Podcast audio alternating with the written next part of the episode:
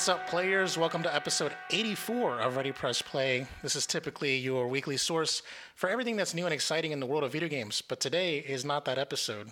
We are uh, taking a break and going on a little vacation, and well, yeah, I guess it's a vacation for us. And so we're just going to hit you guys up with the pre recorded episode of the podcast where it's basically topic of the show, the show. And we basically define it by DLC episodes. We call them like downloadable content because they're like special uh, one off episodes. So we are, and Dan, I'm checking the count right now as we speak. Oh, yeah, by the way, co host, Mr. Daniel Lima over here. Daniel, we are at DLC number 14 as of right now. This is number 14. You know, Louis, uh, we already talked about this, but uh, I'm I'm a believer with the DLCs that we shouldn't be counting them anymore. We need to do the like the Assassin's Creed Valhalla, you know, the Assassin's Creed Black Flag. It's like no longer numbered because the numbers don't even mean anything anymore. I feel like. uh, exactly. I know, I know. But I'm I'm like a stickler for canon, all right? Assassin's Creed 4 Black Flag. Okay, we're going to do that. We're going to do that. It's the last Okay, time all where it was like a number and a and a subtitle in the same in the same uh, in the same bit. Dude, I wonder like I wonder if they stop if they kept numbering, what would what would be Assassin's Creed what? Like Assassin's Creed 9 or whatever? Uh, uh, Origins? probably. Odyssey? I mean, let me think. Like, okay, so we had Black Flag, then we had Unity, so that would have been five. Syndicate. Syndicate would have been six. Wait, where does Rogue go in that count? Let's let's consider Rogue a spin-off. Um, so then after Syndicate, it was Origins, so that would have been seven. Then Odyssey would have been eight, and Valhalla would have been nine. There so nine if we skip Rogue, but Rogue was like you know a legit uh, mainline entry as well. I think so, maybe ten. Hmm. Um, Yeah, well, you know, there we go. So we just we just sort of went off topic there, but yeah, it's, it's so what is this like August twentieth? I'm sorry, yeah, August twentieth for you guys when we're when we're uh, debuting this episode on Friday for the audio listeners, the twenty first for you YouTube people. Thank you for for joining. You know, we watching. don't typically know when we're going to release those when we record them. So that's kind of new, actually, when you think about it. Yeah, For the is true. majority of those episodes, we're usually just like, this will come out sometime, you know? like, oh, when this comes out, we're probably going to be out of this pandemic, you know? Or- You know, and let me ask you this: I know we've done DLCs that are video and stuff like that, but is this our first video DLC? Like that's not a spoiler cast? Good question. I want to say be. yes. You know, this might be our first pre recorded DLC that goes into the Level 1 Gaming YouTube channel. Yeah. Yeah, that is true. That is true. Yeah, so uh, it's it's it's canon though. It's episode number eighty four. It's a numbered episode.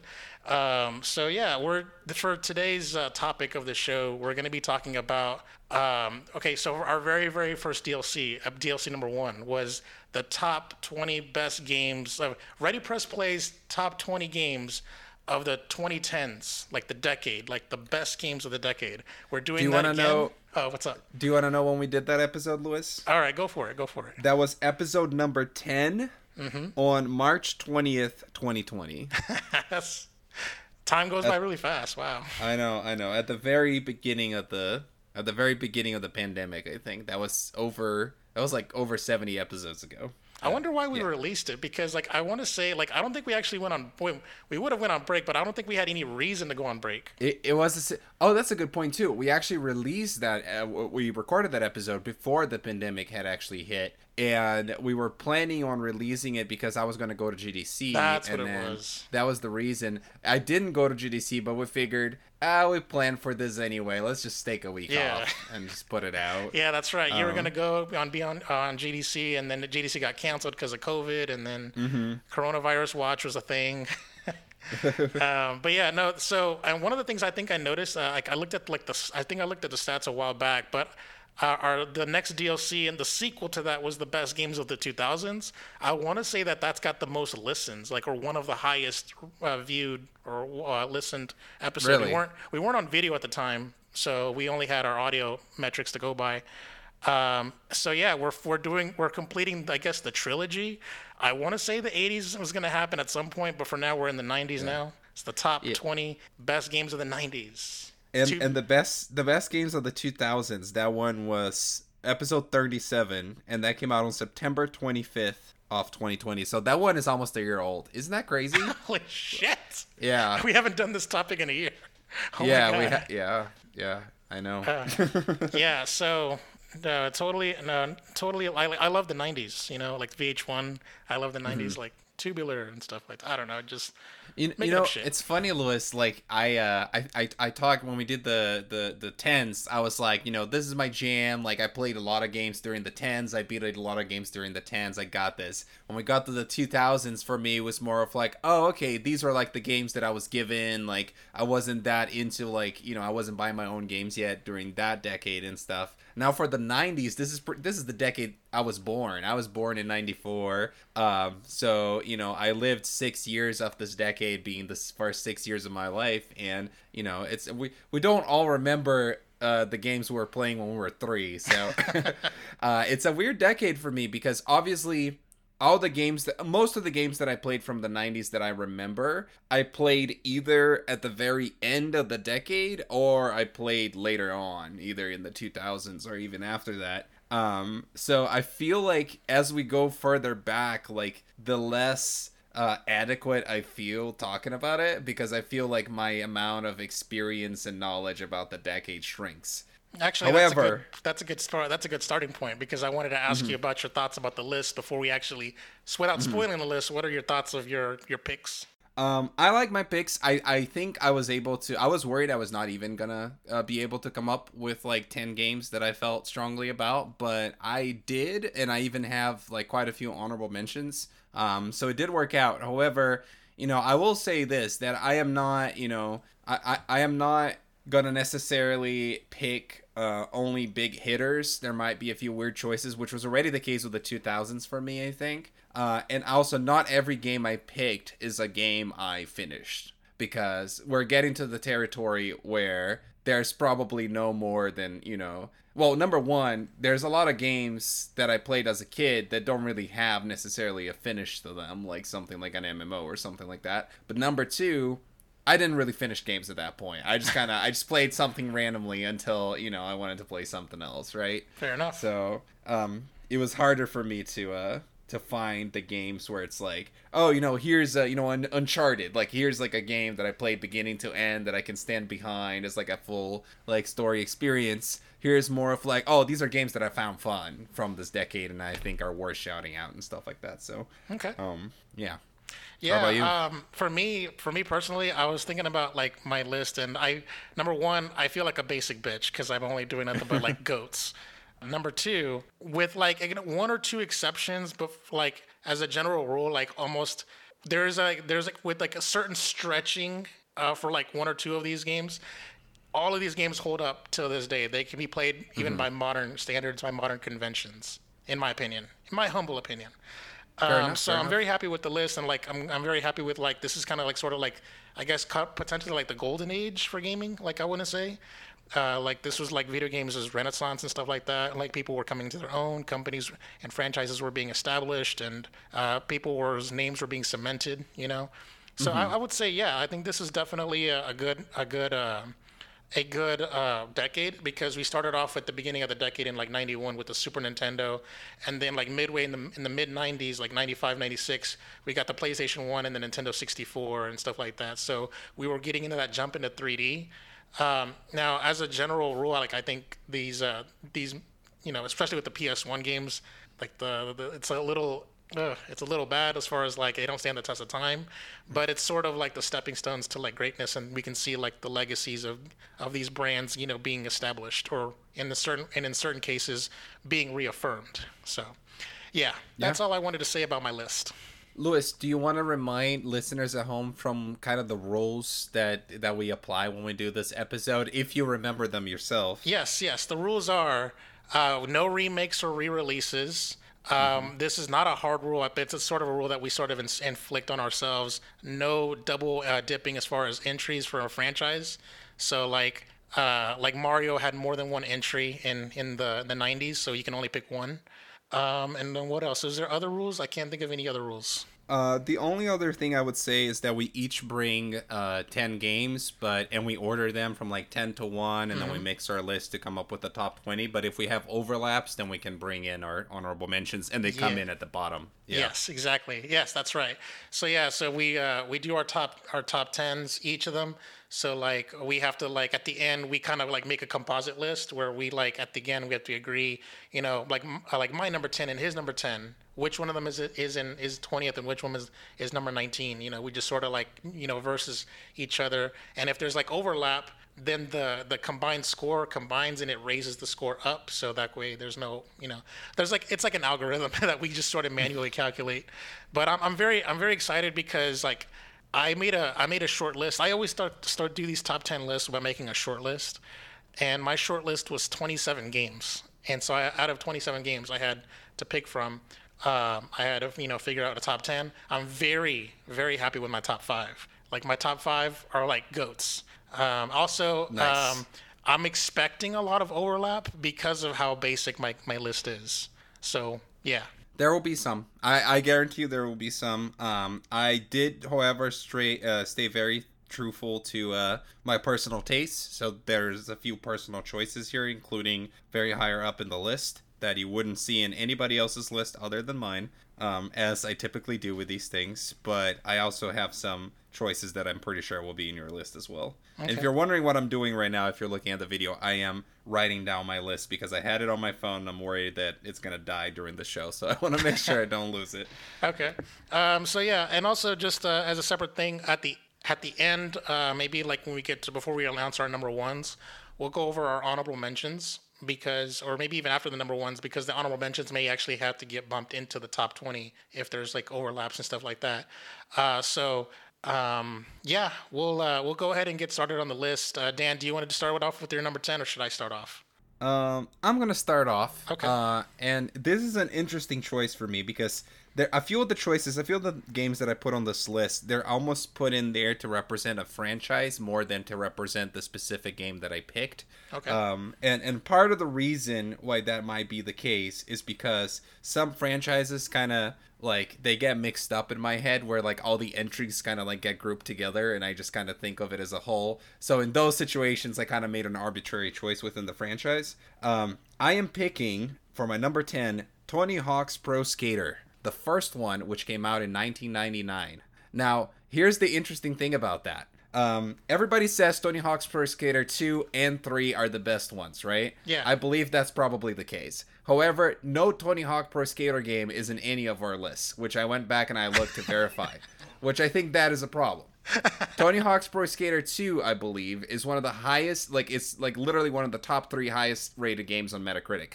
Uh, so, in order to correct our past mistakes, of not including any Tony Hawk's Pro Skater game in our list. Uh, I am just going to include the first one that barely makes the cut in here on 99, especially because at the at the end of the day, I don't remember the difference between them. To me, they're all just one game. I just remember it as one thing. But I just know that growing up, I had my PS1 and I played the shit out of all the Tony Hawk games on my PS1. I had so much fun with it. Um, growing up, and I, I, I, I probably say this sentence like every few episodes, but growing up in Brazil, you know, as a little Brazilian, not knowing uh, English. There are a lot of games that I couldn't really enjoy as they were meant to be enjoyed at that point. Like I couldn't go and play Final Fantasy VI or something and really understand it. So it was games like that that really spoke the most to me, where it was all about the mechanics. It was all about the controls, listening to some fun music, going around trying to make tricks on your skateboard, and everybody knew Tony Hawk in the 90s.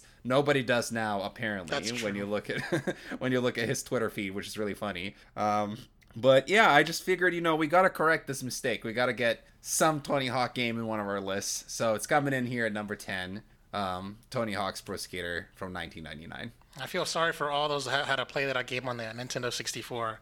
I want to say, wasn't that like the worst version of the game? I don't know. I can't remember, but. Yeah, uh, I, I don't know because I only played them on the PS1. all right, that's a good one. That's a good uh, that's a good start. I, I'll allow it. I cringed a little at the beginning, and I'm like, you know what? Okay, uh, my my number ten uh, game is a game that I ended up playing like in the 2010s. Like mm-hmm. I discovered the game after the fact by a friend of mine, and um, I, I I was just like it's so I don't know. It was so captivating. It was so hypnotizing. The soundtrack is like a one. It's uh, it's a little known Square game called Secret of Mana. I knew that was it when you were leading up to it because I remember you. Ta- I think it was you're sharing the love at some point. Yes, so I was. remembered. I remember you talking about it when you said you played it on the 2010s. I was like, oh, that game. Yeah, yeah, yeah. So it's like it's a it's one of those like uh, one of those like action RPGs like that sort of like trailblazed the genre because back then like RPGs were very much turn based. You know, think like Earthbound, think Pokemon. Um, you know, there wasn't like an RPG where it's like you're actively fighting and like you know it's not there's no pause menu. There's no like you know there is some like you know uh, pop up menus like a little like a spinning like a wheel circle thing. What, but for the most part, like the action is very like. Uh, um, you know, like not like real time. I guess I guess it was gonna say it like the best way to explain it. It was like it was like the Final Fantasy uh, 15 of its day. Uh, you know how like Final Fantasy like 15 like switched over to like action RPG and stuff like that, and Yeah. it's sort of like that, but for Super. Nintendo. And um, the the story uh, was very like uh, um, the story was actually like very adult centric. That I you you there's a lot of things that are unsaid. Like as like when I was playing it as an adult in the 2010s, it's like oh my god, like they it's like it's kind of like they, they just sort of like just do some innuendo that like kids will not get, but there's like ramifications that you're like that's kind of fucked up, you know, like that kind of stuff. I really like that, and I think that it's very mature writing without like you know um, without being so overly overtly like I don't know violent or just too much to handle for kids is the way I can explain it. So shout out to that one and shout out to that soundtrack. Yeah, it's kind of interesting to think that in a in a time frame where maturity in video games was probably often questioned as something, and it was probably something that was harder to do uh, with the the capabilities of the hardware at the time. That the best way that they could achieve that was through writing and dialogue in games like that that were focused on the story and the dialogue and etc. Um, so that's pretty cool. Yeah, I've heard pretty good things about it. Um, I have a little bit of a gap with a lot of those like old school Square RPGs, but Oh, yeah. it would be cool to play eventually. And one last thing, uh, shout out to like the 3D Mode 7 graphics they had. There's like a part where you get a dragon and you Mm. can ride the dragon in the overworld, and it's got Uh-huh. like this so this weird like sh- shifting scale, like uh, you know, it's pixelated, right? It's like old Yeah. school 3D. It's I so know like exactly what that looks like. that parallax thing going on, whatever. That's so cool. I think it, it it's kind of it brought a smile to my face, even even like with how like like uh, old and ar- archaic it is. It's so it's, it's like a it's like a novelty, I guess. It's like a it's quaint. Yeah. yeah, quaint. Yeah, it, it, it was it, it's almost kind of like a like a graphical gimmick when you think about it, but like at the time it was like the closest thing to 3D that that could be done at that point in a in, in the hardware. So cool, cool, cool. Um, all right. So I know that your list is gonna be very uh console centric. Uh, mine is gonna have a little bit of PC flair too because I used to play more PC games back in the day, and that gets represented by my number nine here, which we talked about this franchise recently in the podcast in a regular episode, which is SimCity 2000. SimCity 2000 came out apparently in 93 i can i this this date must be wrong that i have written down here because that would be weird if they called the game 2000 um when it came out in 93 although they used to do a lot of weird shit like that with uh with that naming convention um no it actually did came come out in uh 93 um but this was the SimCity game that I played the most off. Um, I, I obviously played it on PC, which I think was the platform that most people uh, played it on, but it was also available on other platforms as well. Um, and this game was just a lot of fun. I really liked the the idea of management games at this time. Um, and I had a few others like honorable mentions like that, such as like Age of Empires and Age of Mythology and that stuff. And and you know the it was kind of a precursor to you know the Sims that came out in the following decade and so forth. Um, but just creating your city, dealing with all of the different resources within the city, creating the builders, buildings that you want to create, uh, dealing with the issues that arise as you're trying to manage the city. Uh, it was just one of those games that I really enjoyed getting my getting my hands around and I think really kind of stimulated myself as a kid. Like I I really enjoyed like kind of sitting behind a computer uh, and finding these engaging, like highly stimulating, uh, thoughtful games where I could get behind and try to plan strategies and figure out how to get through and um and you know solve the problems in my in, in front of me and so forth. Um, so I definitely wanted to give this franchise a shout out. Cool. Yeah, that's actually. Uh, I'm looking at screenshots of the game, and number one, I just like it's just so funny just seeing like uh like a window, like one of those old like uh, Apple windows and stuff, and the top Yeah. like file and uh, like you know, it's just so. I don't know. It just seems so like quaint. I guess. I guess another. another I word. know it's it's almost nostalgic even if you didn't play it, just based on the like that old like Window. Windows ninety four look. You know. yeah, yeah, exactly. Uh, so that's cool. All right. So my my number nine game will be. Let's take a look here. I don't even remember because I have I've I have it hidden on myself. Like Let me guess, The Lion King. you know what? That was actually on my honorable mentions. I thought about it, but I don't think it's I don't think it's like top ten games of the '90s material. You know what I mean? Like as I love the game, but it's not like you know big picture. Okay. Yeah. So, uh, mine. Okay. So I'm gonna. I'm gonna. I, I. I did. I didn't say this at the beginning when I was giving my little recap of my list, but I. I do have uh, an overrepresentation of fighting games on my 90s list, and I think it's like three or four games. I can't remember the count, but here we go. My number nine is Mortal Kombat 3, and I say three specifically because I. Uh, I think that the Mortal Kombat games for the Super Nintendo are actually kind of not kind of bad in a in a in a in a modern convention sense. I think they were good for the time, but they're not um, um, use like easily accessible or like easily controllable or easy to get your head wrap, head wrap your head around by like modern gamer standards. Uh, for once, like for like speci- uh, specifically the first Mortal Kombat, it's very clunky, it's very heavy, and like just it's so I don't know slow. It just the there's no combos. It's like it's like it's so like uh it's the the feeling the feel isn't right. Basically, is what I'm gonna say. So the with each sequel, they get to feel better.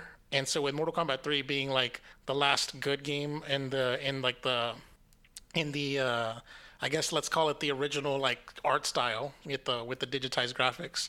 Uh, Mortal Kombat 3 is the best because it introduces a run mechanic, uh, which like actually speeds up the flow and the feel of the game. Uh, Mortal Kombat 3 was like the game that I played the most on the Sega Genesis. I had memorized the uh, the cheat codes, like you had like you know up, down, left, right, B, like you know all those other combinations. I still have my like little parchment of like uh, of all of my handwritten notes and stuff like in my drawer from like back in the 90s and it had like a secret menu where you can make your fatalities easier and then you can also play Galaga um, and yeah it just it, it was it was the best feel as far as like fighting uh, fighting games uh, perspective. And then also like this is the one game that I was saying like as far as an exception to the rule about whether it holds up by modern standards, I would say this one's like the, my weakest one, but it's still one of those games where like I have like a I have a soft spot for the game. I mean, the franchise means a lot. People still play Mortal Kombat to this day. Mortal Kombat 11 is popping and everything like that. So um, I just to say, as far as the original trilogy goes, the the third one is the best. So And we kind of hit our first overlap. uh, because I had Mortal Kombat on my list, um, but I I just put the first one in there, but it's another one of those situations where I just I thought of it more as like Mortal Kombat as a franchise because once again I don't remember the difference between the games because differently than you. I probably played all of them at the same time while I was four, so I, there's no way I would like be able to differentiate between the different games. Uh, But I- I just know that you know, as a little kid, that I played the shit out of Mortal Kombat on the Super Nintendo. Um, you know, with my with my siblings and my friends, and you know, I said when I was four, I might be exaggerating there, but you know, when I was little, I don't I don't really have like super strong memories of it, but um, I have enough to know that I had an attachment to that franchise. Um, which you know, any mild interest that I have in that franchise to this day was born from those very young days uh, when I was playing those games on the Super Nintendo. Uh, so I actually had it at my number six. nice. Um, so this one, I'm just gonna I'm gonna go with your choice of Mortal Kombat 3. I'm gonna trust that you picked the right one. Um, and that one is probably going to get ev- elevated in the final list for being present in uh, in both. Yeah, with Mortal Kombat, just think that the gameplay gets faster, and more characters are in the roster with each uh, with each entry. Um, also, they added more alities, so like babalities, animalities, and all this other stuff. So like things get bigger and better, in my opinion. Now, I do want to point out something. I asked you about the Lion King, right? And you said something akin to like, you know, like that. You know, I really like that game, but I don't see it as the best.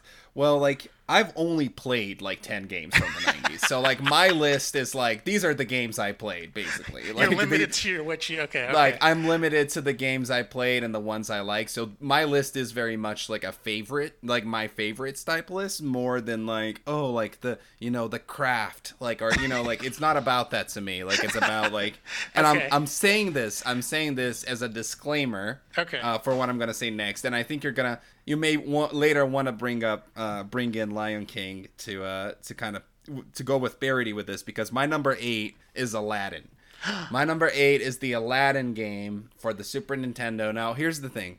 There were two Aladdin games. There was one on the Sega Genesis. There was one on the Super Nintendo. There were more later. There was like a port to like the one of the Game Boys. I don't remember, you know, which specifically. Uh, but the the one that I truly grew up with, that I loved playing, uh, that I went back to and played later on emulators and stuff. Don't call the police on me. Um, that was the Aladdin game on the Super Nintendo, and that one was not included in the recent collection that got released between Lion uh, Lion King and Aladdin. Uh, they included the Genesis version on that one, as well as maybe one of the Game Boy versions.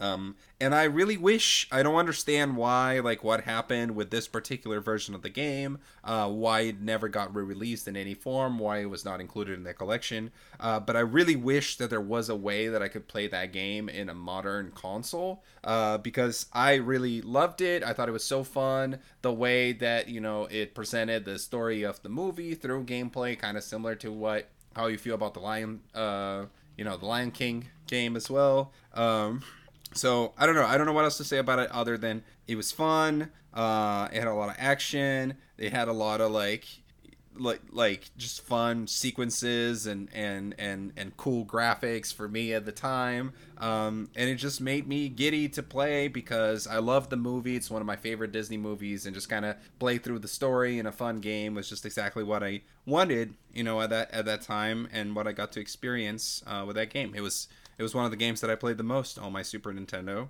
Um, so I needed to give it a shout. Okay, that's interesting. Just uh, I just want to say that you've been raised im- you've been raised improperly, and I'm very sorry. Uh, the Sega Genesis version is the correct version of Aladdin. I, you know, I've I I've I've seen online as much people as say one way or or the other. Like if you put a poll on Twitter, I've seen polls that have like pretty much 50 to 50-50 votes in there. Um, I'm not quite sure what the deal is. People tend to like the graphics of the Genesis version better, but apparently the gameplay was better on the Super Nintendo. I don't really know. I only played the one I played and I loved it. And I miss it, and I wish it got re-released in some way. So Interesting. that's yeah, all I got. So for whatever reason, like Disney decided to hire two different companies to make Aladdin, which is why they're Mm-hmm. they are two different games made by two different teams. So they're Mm-hmm. not they're not like a like a cross port like the way it was for like the Lion King on the Super Nintendo and and the Sega Genesis. Um, which oddly enough on that collection they give you both versions, the Super Nintendo and the Genesis versions Mm-hmm. in that in that um, that um, collection.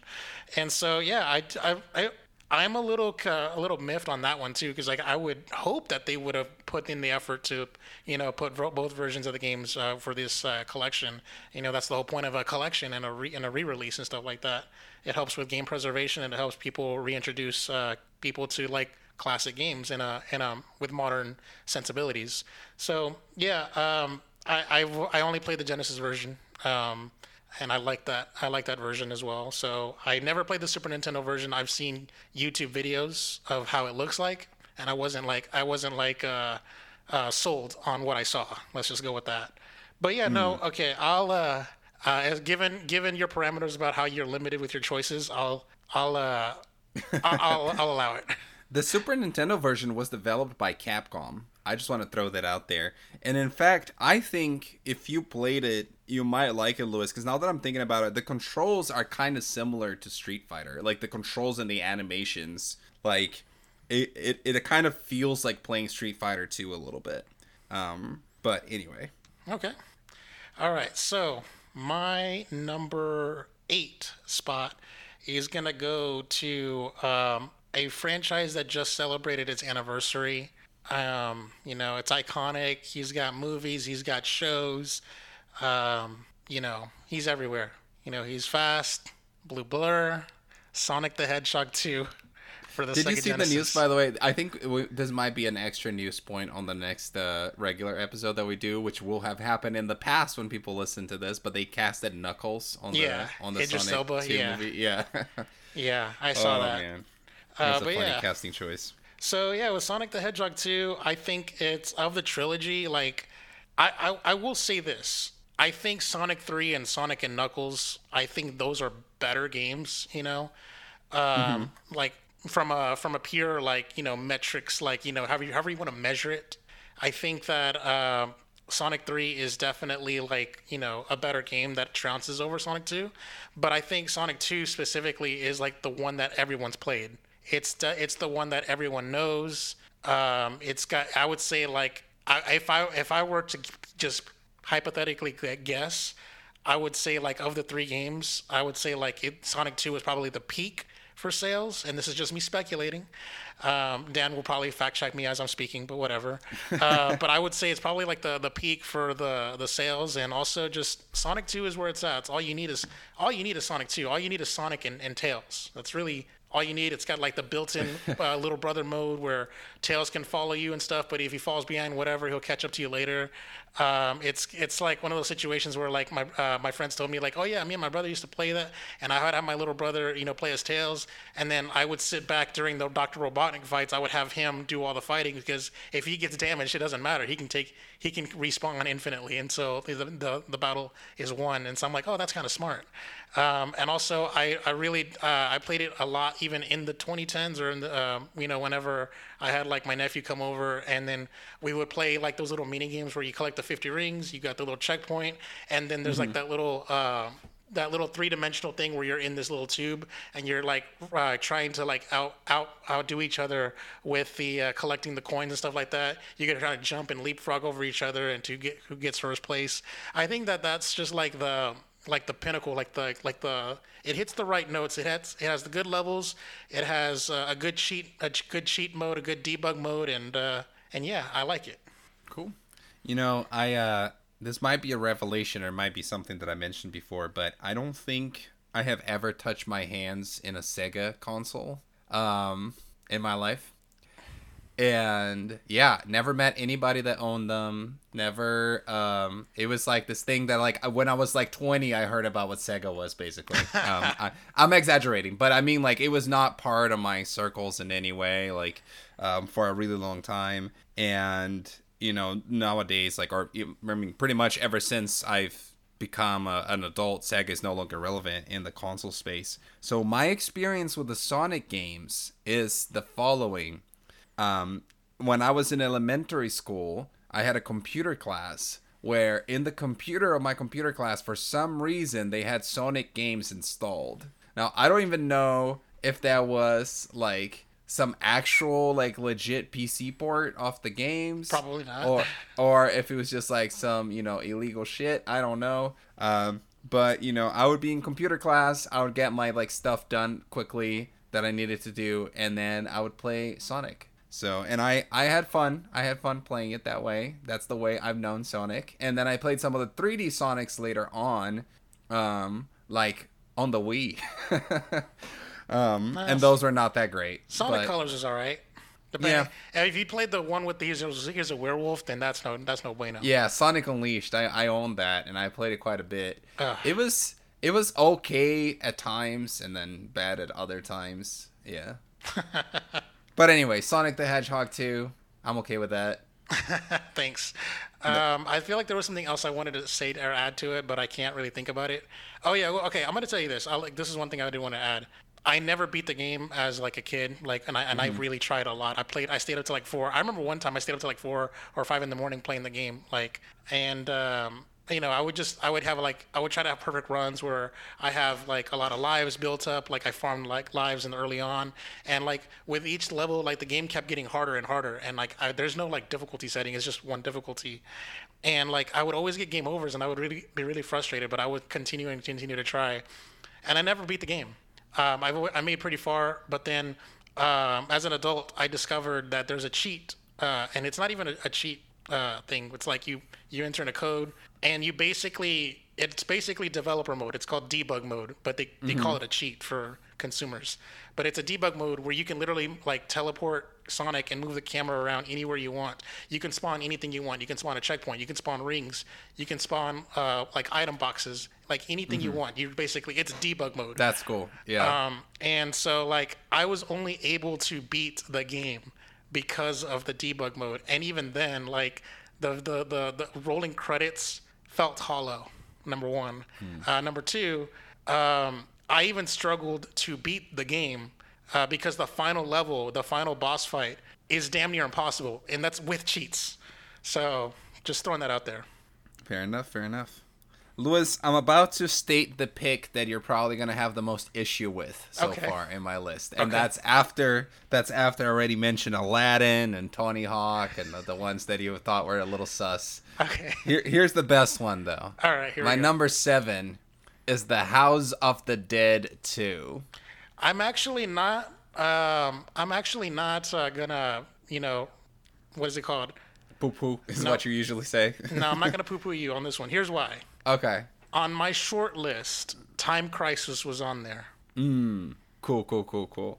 Yeah, man, The House of the Dead 2. What a time for you know the the what are what are they called again? Like the um on rails like is it light gun? Yeah. Or why, why am I thinking light gun shooters? Yeah. um, on the arcades. You know, you you go in, you get you know your your your your quarters, or maybe at that point it was already like other other methods of, of payment or whatever. Uh, and you go in, you're trying to get through, just like you and your, you and a friend, just shooting zombies, trying to get through the levels and so forth.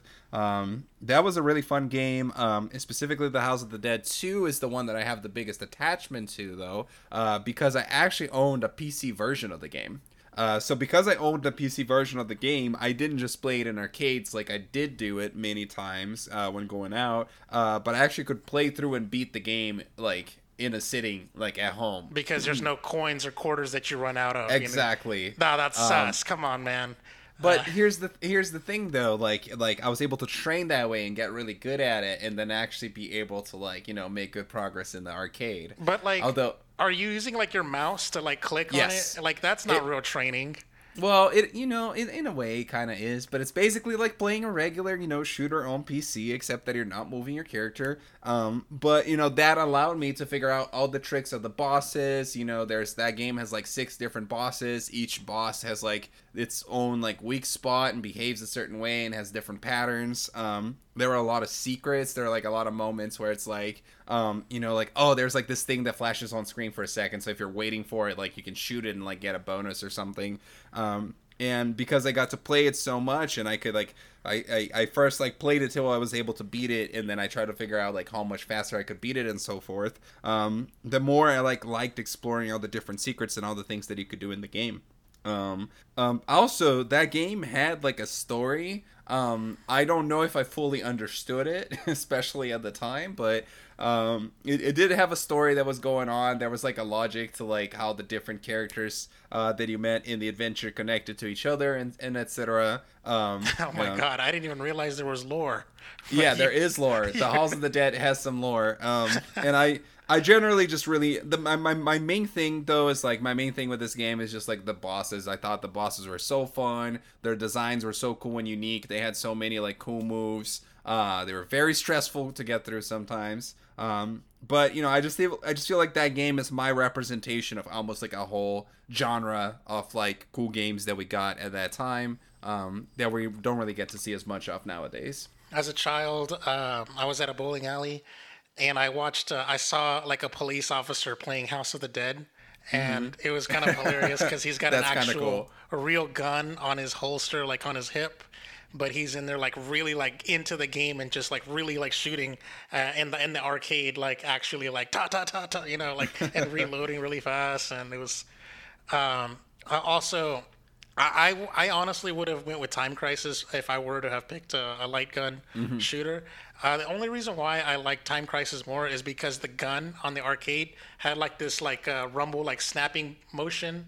You know, it was really loud. That loud click, like ta da da, like you feel you felt that machine gun like that thing, and that's the only reason why. But also like I don't know, is it is it uh, does it in my head, in my memory, and this is again just going off of memory. I, isn't Time Crisis faster? Like, isn't like House of the Dead a little slower? Yeah, House of the Dead, like it had its moments where it would like get faster, but from yeah, I think you're right. I think I think Time Crisis was more fast paced Yeah, because so, you know you're you're in a crisis for time. So and House of the Dead, you're literally like zombies walking very slowly. Yes, you know? yes, yes. So yeah, I, I, I would they- personally, I would give the edge to Time Crisis, but I'm not offended either that you would pick this Look, one. I, I didn't play Time Crisis as much as House of the Dead. House of the Dead is just the one that I have a bigger connection to. Um, but the, House of the Dead did have its like tense moments as well, though. It was like they would like start you off like really slow, like yeah, you go into a room and then the zombies are moving really slowly. But they would do these like camera transitions where it's like like suddenly you turn to the side and there's like like two like jumping on you or whatever. Like Yeah, um, okay, yeah, that's good. it was that's it was fun. It was fun. Also, just uh, shout out to Area 51. Also, just throw that out there. Yes, and I, I'm just gonna say, Lewis, idea like um, I already mentioned my number six. So my num- my number six, which would come up next, is the Mortal Kombat franchise in general. Which you know, I'm I'm picking Mortal Kombat three now since you mentioned that is the better one. Uh, so I think you can do your seven and six together, and then and then we'll do our top fives. Okay. All right. So my number seven is going to be. Uh, oh my. God. Again. Okay. Here we go. Uh, I, I can't- I'm like literally like I have like a I do that thing where like a Temple of Time where it's like it's white text so I can't see it and I can't remember what I what I put on there so Oh no! I'm literally reacting to my my. I was like, okay, all right, here we go. all right, here we go. So my my uh my number seven is gonna be uh, for the Nintendo 64, a game that definitely is like a franchise that stands the test of time. Uh, pretty much for the most part, every entry is a game that you can still play to this day. Um, Mario Kart 64. nice, Um, nice. I I definitely well, want to say that you know between this one and the Super Mario Kart for the Super Nintendo, this one is definitely like like is like the evolution and just sort of trounces on on uh, on Mario on Super Mario Kart and stuff like that. It just Super Mario Kart is definitely slow and it's it's very like uh, its controls are very hard and it's very uh, um, you know outdated and it's not very good for like kids these days. Uh, Mario Kart 64 has kind of sort of gets that balance right where it's it's faster paced. The controls are good. Like even kids can play the game. I like I introduced the game to like my nieces and nephews when they were like little children and stuff when they were growing up, and they were like you know playing the get the hell out of the game. Uh, me and my brothers as adults in the in the 2010s we were we were playing the game. Um, visually it's a little bad like as far as like you know it's got that low poly count and stuff like that. It's a little but from from mechanics and fun, it's got that in spade. It's arguably has one of like the best versus modes in like any Mario Kart, you know, to date. Like it wasn't until Mario Kart 8 Deluxe that there was even a question that they made, you know, whether or not it's uh, you know, something you know beats Mario Kart 64. So uh, yeah, I just wanted to give a shout out to this game and all the memories I've had with this game. Um, it's definitely uh, worth playing, uh, and there's a speedrun community for this game where people want to like exploit the game and have like the fastest, most impossible, uh, um, you know, races where they like skip part of the level and stuff like that. There's like it's just it's just out there. It's just so much. Uh, there's so much about this game that to say. So yeah, Mario Kart 64. Do you really think it still stands the test of time? Like, would you still have fun playing it like nowadays after Mario Kart 8 Deluxe and everything that came out after it? You know what's kind of interesting is like I was still playing Mario Kart 64 in my rotation. Um, whenever Mario Kart Wii and uh, was a thing, I don't remember. uh, I think I might have dropped it once Mario Kart 8 for the Wii U came out. But one of the things that I did notice is like I was game for, for playing this game with my friends, but like one of the things that I noticed, and this is before I had like the HD converter on my N64, is like I would actually plug in the actual composite into uh, a signal into an actual HD TV. And when you play that on an HD TV, like the picture gets smeared and blurred, and it's not as good as a CRT TV. And so one of the things that my friends, when we were playing the game, were complaining about is they can't see anything. So I think see, maybe I now I can probably get away with you know you know playing it now because I have my little modern my modern uh, conveniences. Um, But but yeah, yeah, that's one thing that I will say is probably better for a CRT TV. Um, you know, the CRT like kind of screen effect sort of. Uh, you know, hides the blemishes that an HD TV is now very unforgiving or a flat screen is unforgiving about. So, but yeah, uh, so maybe maybe it uh, doesn't stand the test of time, but for me it does. I can still play this game like as if as if it's new for me personally. All right. And uh, by the way, before I move on, did you have any uh, anything you wanted to add to it? Did you ever play it or? I actually never played that entry. I've played Super Mario Kart from the Super Nintendo. I've played, um, you know what? I played all the ones then from the Wii forward. I played, well, I played DS, I played Wii, I played 7, I played 8, I played 8 Deluxe. But the two Mario Karts that I didn't play are two very beloved ones, which are 64 and Double Dash. Yeah. Yeah, no, that's true. That's all right. Cool, cool. All right. Uh, my number six game is all right. I honestly was. I'm surprised that there was no room for this game in my top five. It's definitely one of the most Lewis games that, to ever be on this list, and it's super obvious and uh, more uh, more shocking that it's again so low. Hey, you want to take a guess?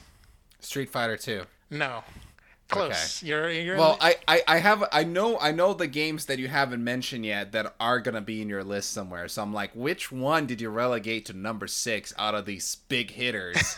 like, you know, so I'm trying to figure out like it, it maybe a Zelda or a Mario game. You know. it's got Zelda and Mario in it. Smash 64. Oh, damn. All right. Uh, yeah, Smash 64. I am a little uh, surprised there was no room for it in my uh, in my top five. Me too. Um, I was initially planning on putting it in there, but like after when I was, you know, when I was landing on it, like I was like, okay, this is this might be the one that has to go uh, as far as to the bottom. Uh, it's the top of the bottom. I'll put it to you that way. Um, but yeah, like one of my my uh, I love I love Smash 64. And let me just let me just say I was actually gonna start with my complaints. Let's start with my likes. Okay, Smash 64 uh, innov- innovative. You know, it's uh, fighting games are were uh, were very complicated. They were very like, um, if they weren't like you know very precise, then people were just button mashing. Uh, And then Masahiro Sakurai, he just you know developed a fighting game with like a simple fighting mechanics that was very intuitive, user friendly, and easy to like you know wrap your head around, easy to pick up, easy to play, and very um, you know welcoming with uh, with you know characters like Mario and Pikachu. Um, so I think it's like one of those kind of things where like Nintendo didn't realize what they had, and it's definitely like a very humble beginnings for our franchise. And uh, I, I just wanted to say that there are things that I would have preferred that they would have done in the original release, but games don't get patched, so it is what it is. Um, but ultimately, all of those things kind of sort of go by the wayside because a fan basically patched it for us, and that's why I have Smash Remix that I still play to this day. so for the most part, like I've been playing Smash 64 like for like almost the entire run. I've been I, I still play it. Um, even like original vanilla Smash 64, like there's something about it that is just very um, well. Actually, I take that back. I have to play vanilla Smash 64 because of tournaments, and that's the only thing that they don't allow mods and stuff like that. But that's all that notwithstanding, uh, I just wanted to say that I will always uh, think to myself that I had the when it comes to like the metagame, when it comes to like going into a bracket, when it goes when it comes to going in a tournament, the farthest I will ever go in any big thousand plus people tournament is gonna be Smash 64, because that's because that's the game where I'm the most real. So I'm very happy about that, and I love this game, love the franchise, and yeah, humble beginnings. Yeah. Once again, it's like it's just kind of that Nintendo 64 gap for me where a lot of these franchises I only started playing later on. So I played um Melee in a friend's house and then Brawl was the first one I owned and then 4 and Ultimate. I've owned all the ones since then. Uh but 64, I will say this, Lewis, to make you feel a little bit bad about it. Smash Ultimate would not exist if it wasn't for Smash 64. you know? so uh you know maybe you should have been more respectful uh, about the origins of your you know your favorite franchise You know, what's kind of funny. Is like uh, I don't know if you know this story, but uh, uh, Masahiro Sakurai uh, made the prototype for Smash 64 without telling Nintendo. Like he knew Hmm. that he couldn't just pitch them the idea of Nintendo's Right. mascots fighting each other. So instead, he had to make it first in secret and then show him a, like a, a a build with like four characters. He had like Donkey Kong, Fox, and Mario. I forgot who the fourth character was, but they were like, "Here's what we got." And because they were able to play it and see that it's fun, then they were like, "Okay, you can go ahead and make the rest of the game." That's awesome. That's awesome. I will I will never forget that uh that E3 moment or I think it was E3 where Reggie played Smash Brothers against like a pro player and he was so bad at it. Yes, Like it was well, cringe. but he, he wasn't bad at it like I'm bad at it where it's like, you know, I know what the buttons do, but Yeah. then like I'm not good at executing it. Versus like it come across like he had never tried like it almost you know it almost came across like he had never touched the controller before. yeah, that's like that's what I. Uh, Yeah. that's what was so cringe about it. Is like he's like, "Oh yeah, I'm gonna play this on my 3DS, so that way I can whoop your ass next year." And then the year, ha- the the one year later, you know, the SpongeBob SquarePants one year later, and then that happens. You know. Yeah. I, I just think that it was. Um, I don't know. Like I knew that he was. There was no way Reggie would ever beat Hungrybox. yeah, of course. But like at the very least, you know, play at your level, Dan. Like at least know how to up B to the stage. You know, at least know Mm-hmm. how to recover. At least do the bare minimum. You couldn't even do that. You know, it's it's kind of interesting. and This is a um, a tangent, so I'm not going to go on it long. But I've wanted to talk about Reggie in the podcast before. I think there was a one time where I was like, I want to talk about Reggie, and then we didn't. uh, but I have this thing with Reggie, which is like he's so beloved, and I get why. Like I get like the memes are fun and all that stuff, but he always rubbed me as the kind of person that was more of an executive than he was a gamer. Um, and those never become my favorite types of people that work in games. Like I understand why there are people that way that work in games. Like that doesn't mean that they're not competent at what they do. Like it's more important that somebody's competent at their job than it is that they, you know, love games. But he was not like like with somebody like Masahiro Sakurai, right? Like he's a personality where you know he loves games. Shuhei Yoshida loves games. Like um I, I don't know why I'm blanking. Phil Spencer. Phil Spencer loves games. And with Reggie, I'm not sure. Like I kind of feel like he might have been more of a uh what's the new Sony guy? Jim Ryan? Yeah. I feel like he might have been more of a Jim Ryan type. Uh, but he was just good with the memes. Yeah. You know, like he knew how to ride the memes. Yeah, and the like the Reggie Fils-Aimé and you know my body is ready and all these other stuff. Yeah. Like I, I get that, and also like there is definitely something to say about like the the one E3. I think one of his last E3s he did when the Switch was happening, and he was talking about why we game and like you know gaming, it's for fun. All that, like he's talking to the camera, talking to the audience and stuff like that. When he doesn't uh, believe it, you know what I mean? It's so yeah. yeah. I just I always had a hard time actually picturing Reggie like gaming on his free time. But you know, maybe he did. Maybe I'm being maybe I'm being overly overly critical here, but All right. let's get into our top 5. All right. All right. Before you say your top five, I just want to Yes. say again, just reiterating top five, goats. Like just Yes. all right. I really and I hope you can like bring that that level of excellence that I brought. Go for it. Yeah. Earthworm Jim. No, I'm joking. um, um. Oh man. Wait, I'm I'm rethinking my top five right now. Are you thinking because about rearranging okay, it? Yeah. So I agree with the five games I have on the top five, but I think I fucked up on the ordering of it. So you want me to go first? I'll let you go first. All right. So my number five is going to be. Let's see what I got here. Oh, okay, here we go. You're right. All right, that's another one. You know, you you you called it. I decided to go with Super Street Fighter 2 Turbo, and here's and let me uh, go ahead and uh, uh, give you guys the naming conventions. All right.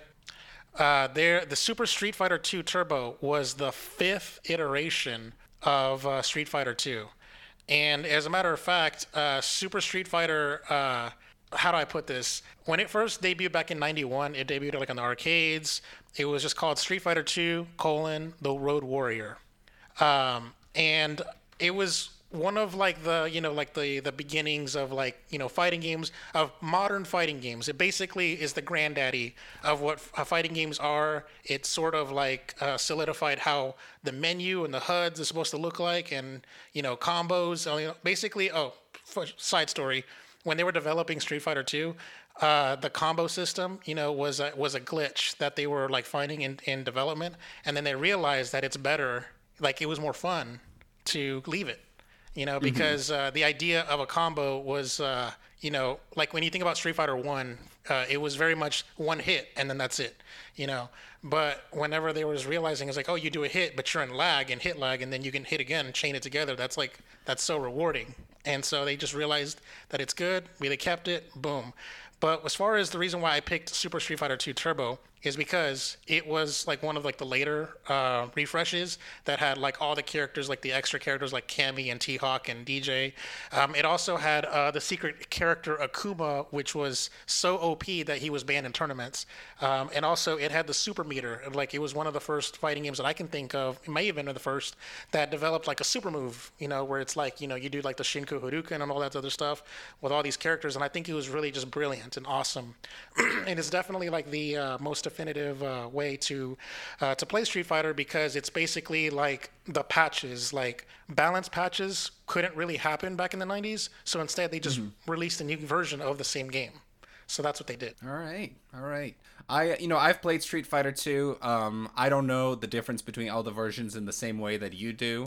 um, but I've played I've played it. Um, I've I've owned a few versions of it. I think um, back in the day, and I also like I played it in arcade machines. And I remember actually when I went to Full Sail um, for the first time because I went there twice. But when I was going for my first degree that they had outside of one of the classrooms they had an arcade machine with street fighter 2 you know whatever the version it was um, and that it was pretty common for students to like in between like during like a like a snack like a break or something like that to be out there playing at the arcade machine um, or after class or something and i um, not super often, but occasionally would go in there and uh, and and play and play with other people. Uh, and even though I was bad at it, there it's not like everybody around me was good at it either. so um, it was it was kind of fun. Like I was able to get a few wins here and there when I played against people that were worse than me. But the thing that's like difficult with fighting games like that is that I find like they are so like a game like Street Fighter especially like it is so skill based that if you just try to mash buttons, you can't like you will never beat somebody that knows what they're doing. Right. Um, and that's the way I play those games because I don't like I am not able like I am a slow thinker, which affects like other aspects of my life. Like I read really slow and stuff like that. Um, like I consider myself a smart person, but like I take a while to like make a decision or to like and that translates into for me like why I struggle so much with games like that because like I can't like go like in the in the in the frames that it takes from like somebody to do an attack like I can't respond immediately. Like I would have to think like, "Oh, I need to block," and then like block, but then it's like too late. Like, Yeah. So it doesn't work for me that way. But anyway, I I I will go as far as to say that Street Fighter 2 is a fun enough game to where even if you don't know how to play it well, you can still have fun while trying to play it. Yes. So at least unless you're playing against somebody that, like you. Yeah, no, well, I was gonna say like there was even like people that are not like good at the game. If you play against someone else who's at that same level and y'all both button mash, there's something fun about that too. There's something fun to watch about that as well. Um, I will say, um, and also just uh, another another side story about me playing the game. So number one, I've done a I did a let's play on my YouTube channel for and it was one of my highest viewed uh, let's plays. I forgot what the view count. It might have been like hundred or something like that or whatever. Um, but anyways, so the, the the the let's play was so good. It's one of like one of my uh, finer moments because it was so like it was fun to play. It was fun to record, but it's also fun to watch because there were some moments that were just so hype. Uh, there was some double KOs. There were some perfects. You know all this other stuff. It's so good. Um, I also um, I de- I definitely do consider myself a pretty like like just below elite when it comes to Street Fighter 2. Like there are real pro players that are like, you know, that are super like pro and I'm just that that that next rung bell rung just below them where it's like I'm at the top of the heap but not pro. And um and and the reason why I say this is because I've been to many uh, conventions including one that was called SGC uh, or, or ScrewAttack Convention or whatever. Uh, so uh, at SGC there was a, an arcade, an open free arcade of you know you can just go up there, press you know press start, and then just start playing, and people would line up, and there was we would play King of the Hill, and and I would basically be that person who would just basically like knock everyone the fuck off and clear the line by myself, you know, because I would beat everyone. Uh, there was just me and, and one like one other person that would be that guy, and we were trading uh, we were trading games. And then this guy, I thought this guy was better than me, to tell you the truth. but then just to make a statement, I perfected him. And then he got pissed and he perfected me right back. So I'm like, you know, that kind of stuff. but just uh, it's kind of like that interesting like dynamic where it's like whenever you're like it's like that. That spirit of the battle is so embodied with with uh, with this game, and I think that's why I like Ryu so much because he's like he's all about the fight, you know. Mm-hmm. And um, mm-hmm. and also uh, at another convention uh, at SGC, they were holding uh, an open like tournament for Street Fighter, and only first and second place get prizes. And I, I ended up finishing second place, and I was very nice. happy with you know you know like testing my might, testing my skill, and being again at the top of the heap. You know, when it comes to a tournament. You so. know, Lewis, I have another good friend of mine who also prides himself on being basically like a he, I, I, he, he wouldn't say it out loud, but I know like deep inside, like being basically a pro level or like uh, right under pro level Street Fighter Two player. Um, he's like really into it as well to the point where um, there have been times where I was at a gaming event with this friend, and if there was an opportunity to go and play Street Fighter Two in some kind of like impromptu tournament or something along those lines, he would go and do it and basically beat everybody. So now I just realized that I need to figure out a way to get you both in the same room so that I I can I can figure out which which friend of mine is the best at Street Fighter 2 because it would it would be one of you I know for sure it wouldn't be like any other friend. It would be one of you two guys but nice. Well I got to do that we, we, I'm pretty if he has Street Fighter uh, Ultra Street Fighter 2 for the Switch there's online. So mm-hmm. there's that. Cool, but cool, cool. yeah it's it's kind of cool. Yeah I was I'm very happy and very proud of that. So yeah uh, nice. did you uh, I believe it's your yeah. number 5 I'm ready to go now. So uh, after doing some moving around, I have at my number five, and once again I am doing this thing where I am I can't pick which one from the franchise. Okay. Uh, but it's two options. It's two actual really options, which is Donkey Kong Country one or two on the Super Nintendo. All right. I think so, two is the better one. Two is the better one. I think that's right. I think that's what I remember best, and that seems to be the general consensus as well. So I'm gonna go with two. But the truth is, uh, both of these games uh, to Little Danny were fantastic. I had such a good time with them. Uh, it, they're also games that I pursued playing later through emulators and then later in the Super Nintendo Classic.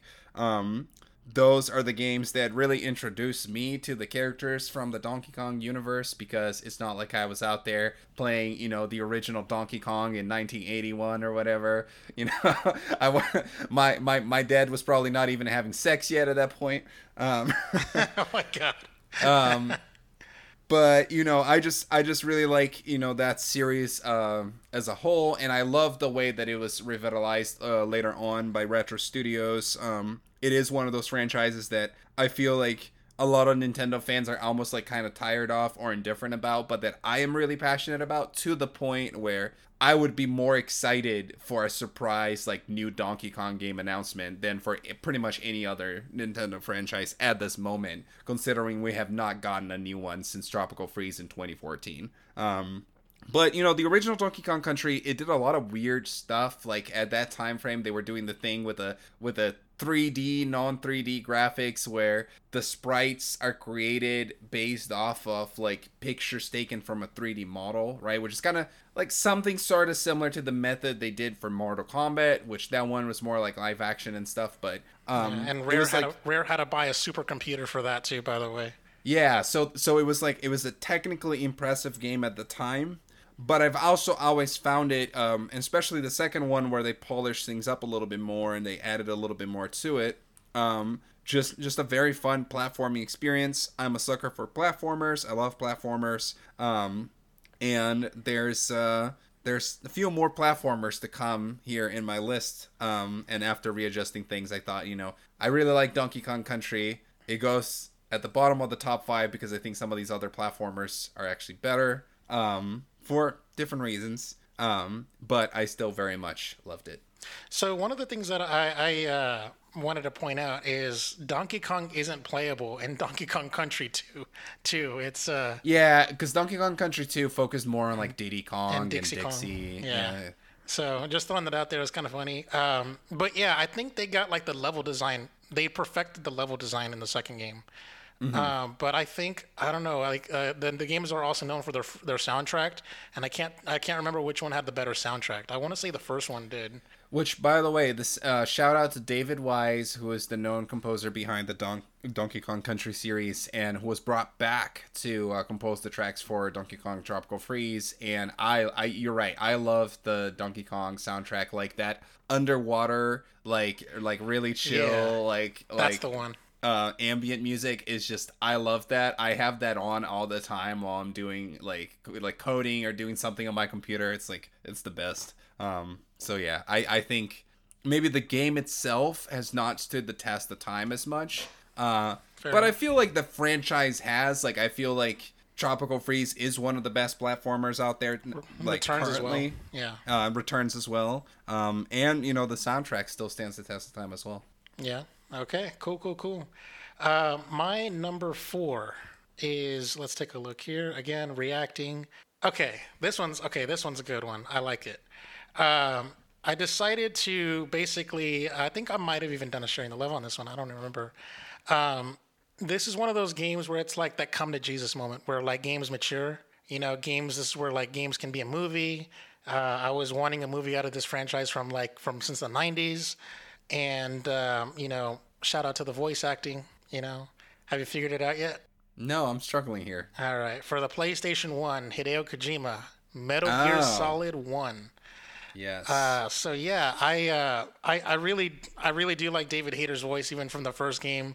Uh, the game is uh, I played the shit out of the demo by the way. Like I had like a demo disc of the PS1 and I would always play that opening sequence.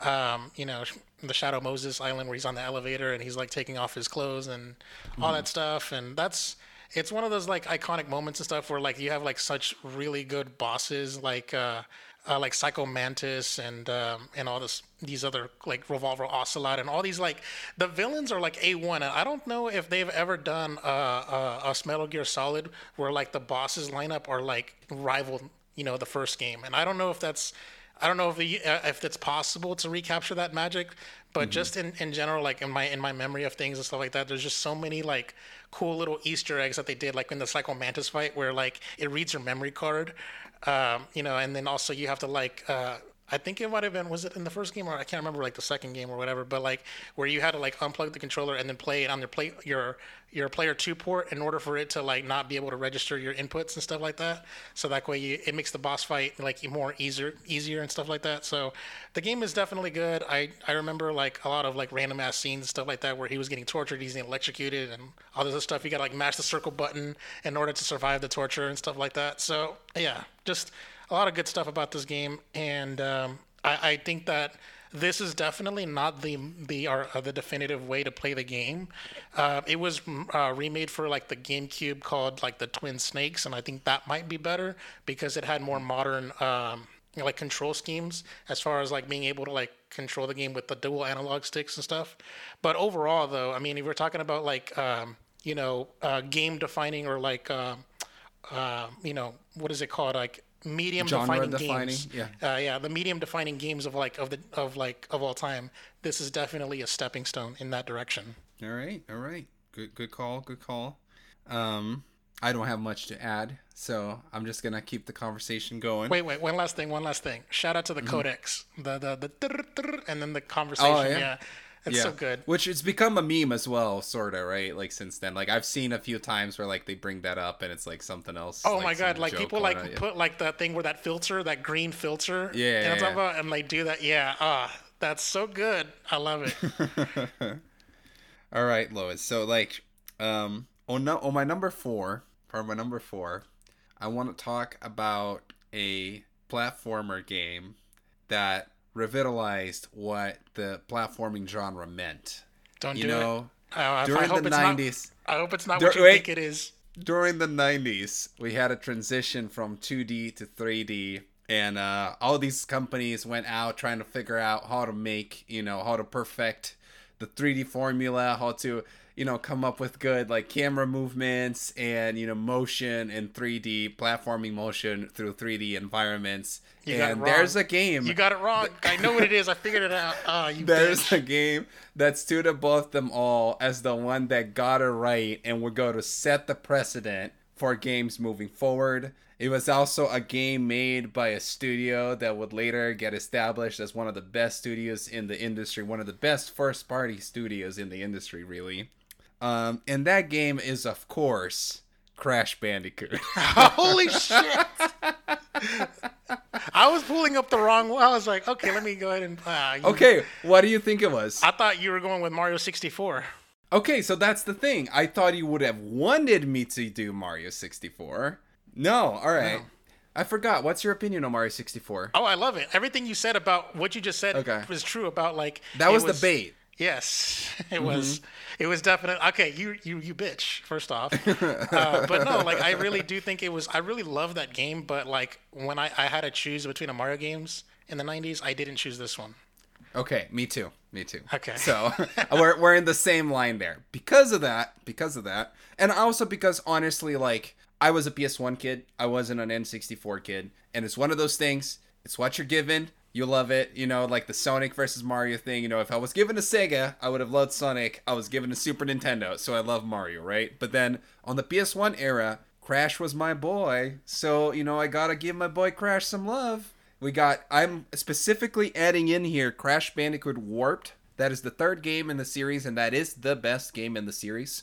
Um, all have to three of those you on that one, but I thought I honestly thought the second one was the best. But okay, Uh, two and three are pretty good. One is the one that is the most rough around the edges. Um, but you know, I played all three of them a shit ton on the PS1 when I was a kid. I had so much fun. Um, like those games are honestly good examples of games that would typically not really stand the test of time. Like I wouldn't say that it's worth going and getting a PS1 to play the original Crash Bandicoot games. However, they have recently gotten excellently made remasters by Vicarious Visions. Um, and N. Sane. also, I Yeah. just realized I could have included in here Crash Team Racing somewhere on the list. I had completely forgotten about it.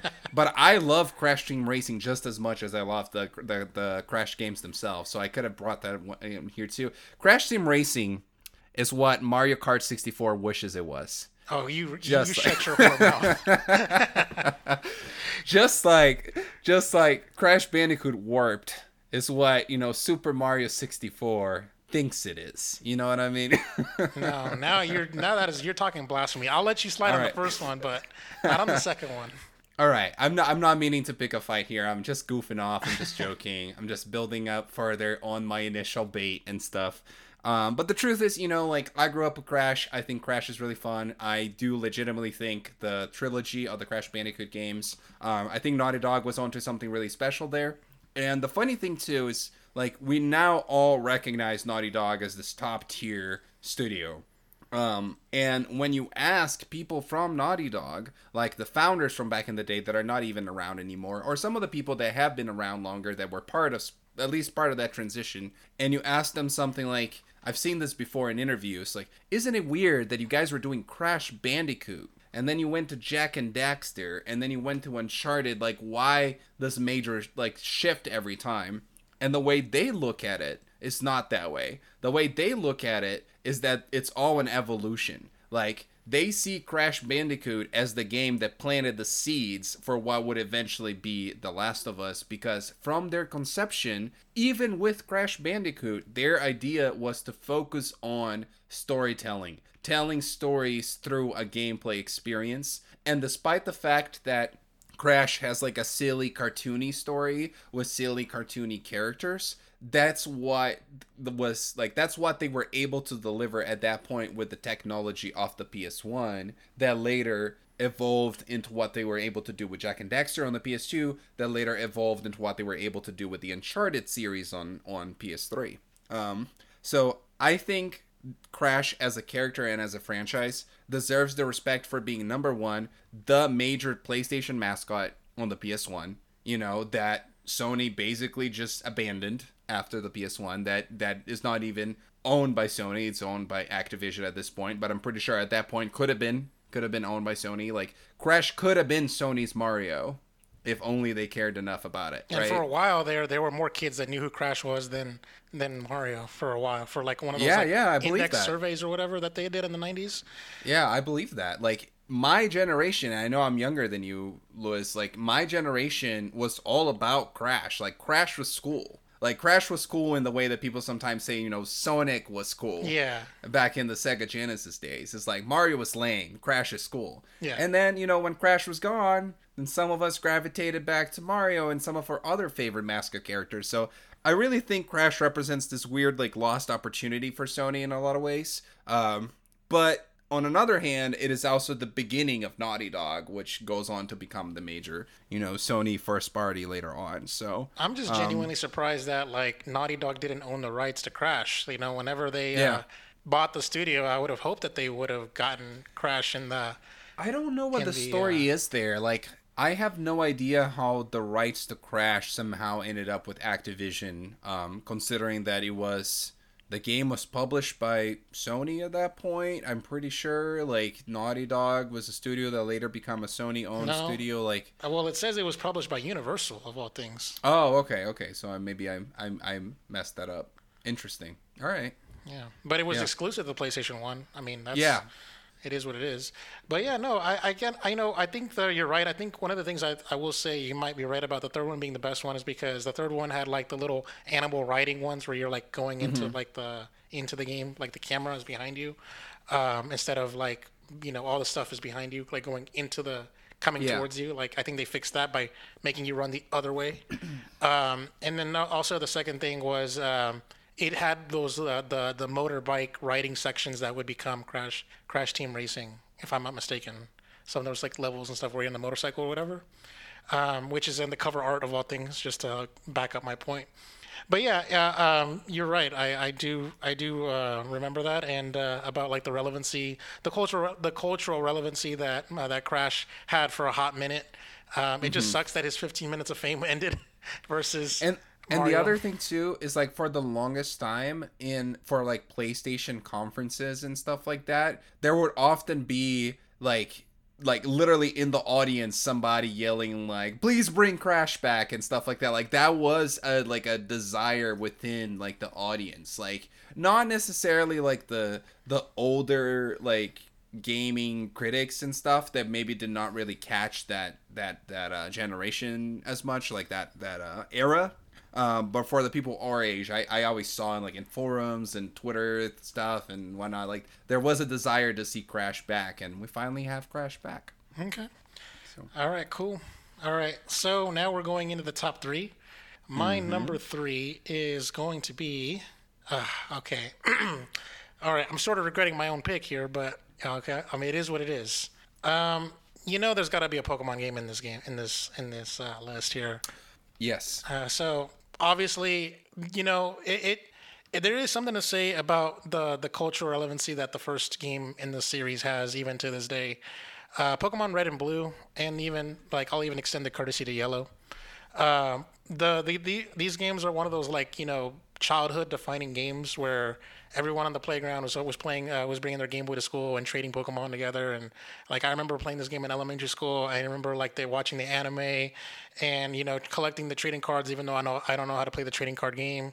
You know those like it was like a, a marketing blitz that just sort of like is like a, a way of selling cocaine and crack to kids. You know, so Yeah. um, you know nintendo and uh, and the pokemon company they they, they like they basically like leveraged like that ocd that they, you know got to catch them all and you know telling you know you know making making sure that these sales numbers gets pumped up because you have to either a buy two copies of the game and two game boys or b know somebody with the other version of the game so that way you can you know trade and link up with each other and you know help each other out you know tit for tat and all that stuff.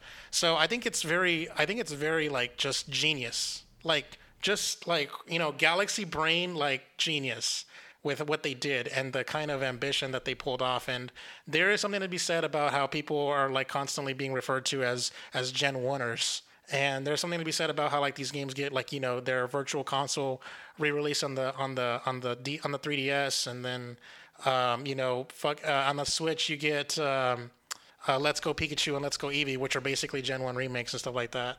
The Game Boy Advance had like Fire Red and Leaf Green, and like those basically just Gen 1 is where it's at. People just constantly are giving the nod to Gen 1, and it's I don't think there's ever going to be a time where Gen 1 where Gen 1ers are not going to be appeased. You know what I mean? So mm-hmm. that's what I think, and uh, I really do appreciate that there were so many exploits and glitches in this game, like the like the in, like the infinite rare candy glitch and stuff like that, where you just sort of make missing those spawns and it it multiplies your items in your item box. Like those little exploits are really cool, and I hated that they they patched it out in, in Pokemon Yellow. I really do. I, that's really that's one thing I don't like about Pokemon Yellow. Uh, is that but just in general like the people reverse engineered someone in like the 2000s and 10s i think like early 2010 like somebody reversed engineered uh, the the Mew glitch somebody like looked at the coding in the program and found and, and found an exploit and worked backwards which is insane. And that's how I got a Mew. Uh, even on the 3DS Virtual Console, I was able to pull it off. So it's so awesome. It's so amazing. And shout out to the soundtrack. And uh, shout out to how creepy the game is on Lavender, Lavender Town with the little, that scary uh, music and stuff like that. So yeah, just, I love this game. You know, I am so shocked to realize that I completely forgot about Pokemon. um, because it would it would have been on my list somewhere as well. Um, I I have this very faint memory of having an OG Game Boy with Pokemon on and going to like preschool or whatever and then sitting on a corner and just playing Pokemon on my Game Boy and having a bunch of other kids just start gathering around me wanting to see what it is and wanting to check it out and stuff like that. Um, so yeah, it is a game that define a generation that is so much more than just the game. It is a cultural phenomenon, right? It's the show, it's the toys, it's the plushies, it's everything. I had this Pikachu plushie that you know I could press on and it would say Pikachu like that. I I've had for such a long time. Like I don't have it anymore, but I I literally got it when I was like five and I had it up until I was like twenty or something. Um, and I, I have this memory as well of going into the store and it was just a general like toy store or stuffed animal store or something and uh, this this adult who worked at the store came to me and he was like oh what are you looking for little boy? And i was like oh i want i want a pokemon. And then he said oh yeah which one? Let me know which one you'd like. And then i said something like um, charmander. And then he's like oh we don't we don't got that one. What's your second best option and then I said Bulbasaur, and then he said, "Oh well, we we don't we don't got that one either." And then I said, "I know this sounds like the first episode of the show, but I mean it. This is this is legit." And then I said like Squirtle or something, and he's like, "Um, you know, we got Pikachu," and then he brought me Pikachu.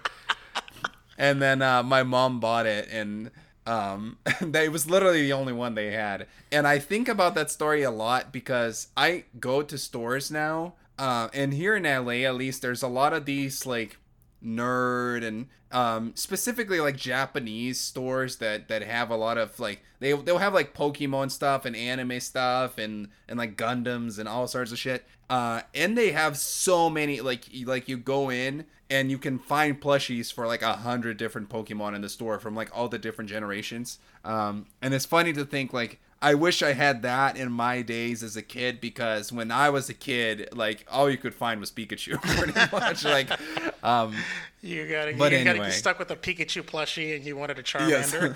Yes. yeah, exactly. I'm surprised you went with Bulbasaur as your second choice in this story. You should have went with Squirtle, but okay, whatever.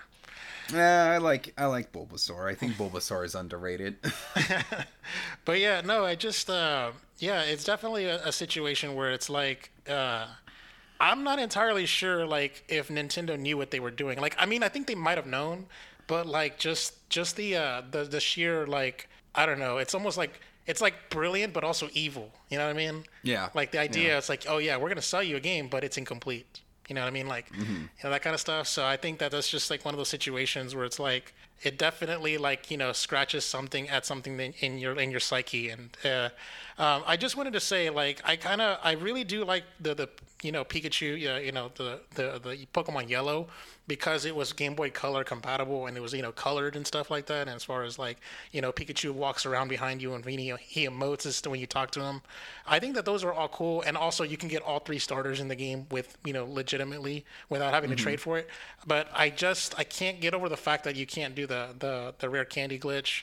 Um, it's one of the it's one like one of the things that like I, it just irks me. And also just like the the the there wasn't yeah, there wasn't going to be a, a version of where they were able to like make it work with what games with, with what Pokemon are not in the game. So I just kind of felt like they were random at times because one of the things that uh, with Red and Blue is they were released together simultaneously and they completed each other.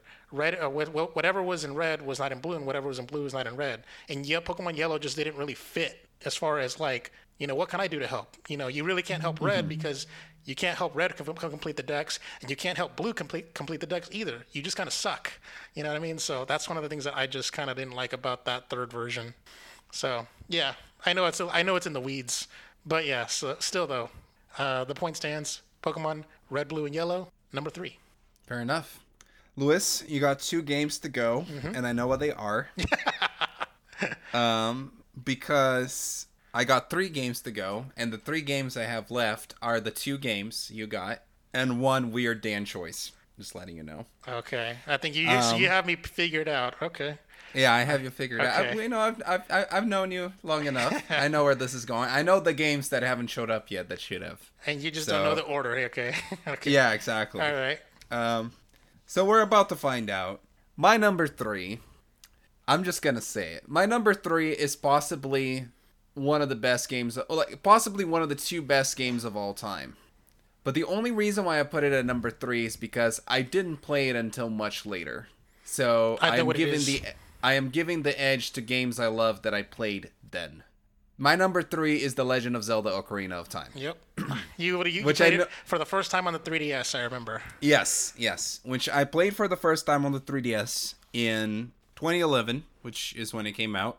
Um, but that game is so good that I played it in 2011 and I still loved it. And it still became one of my favorite games of all time. And I say this because a lot of times these games get remasters and remakes, and people will go and replay them on the remaster and be like, oh, this is great. It stood up to the test of time. But they are not necessarily as beloved by somebody who is playing them for the first time because there's some level of nostalgia there that kind of helps carry the game.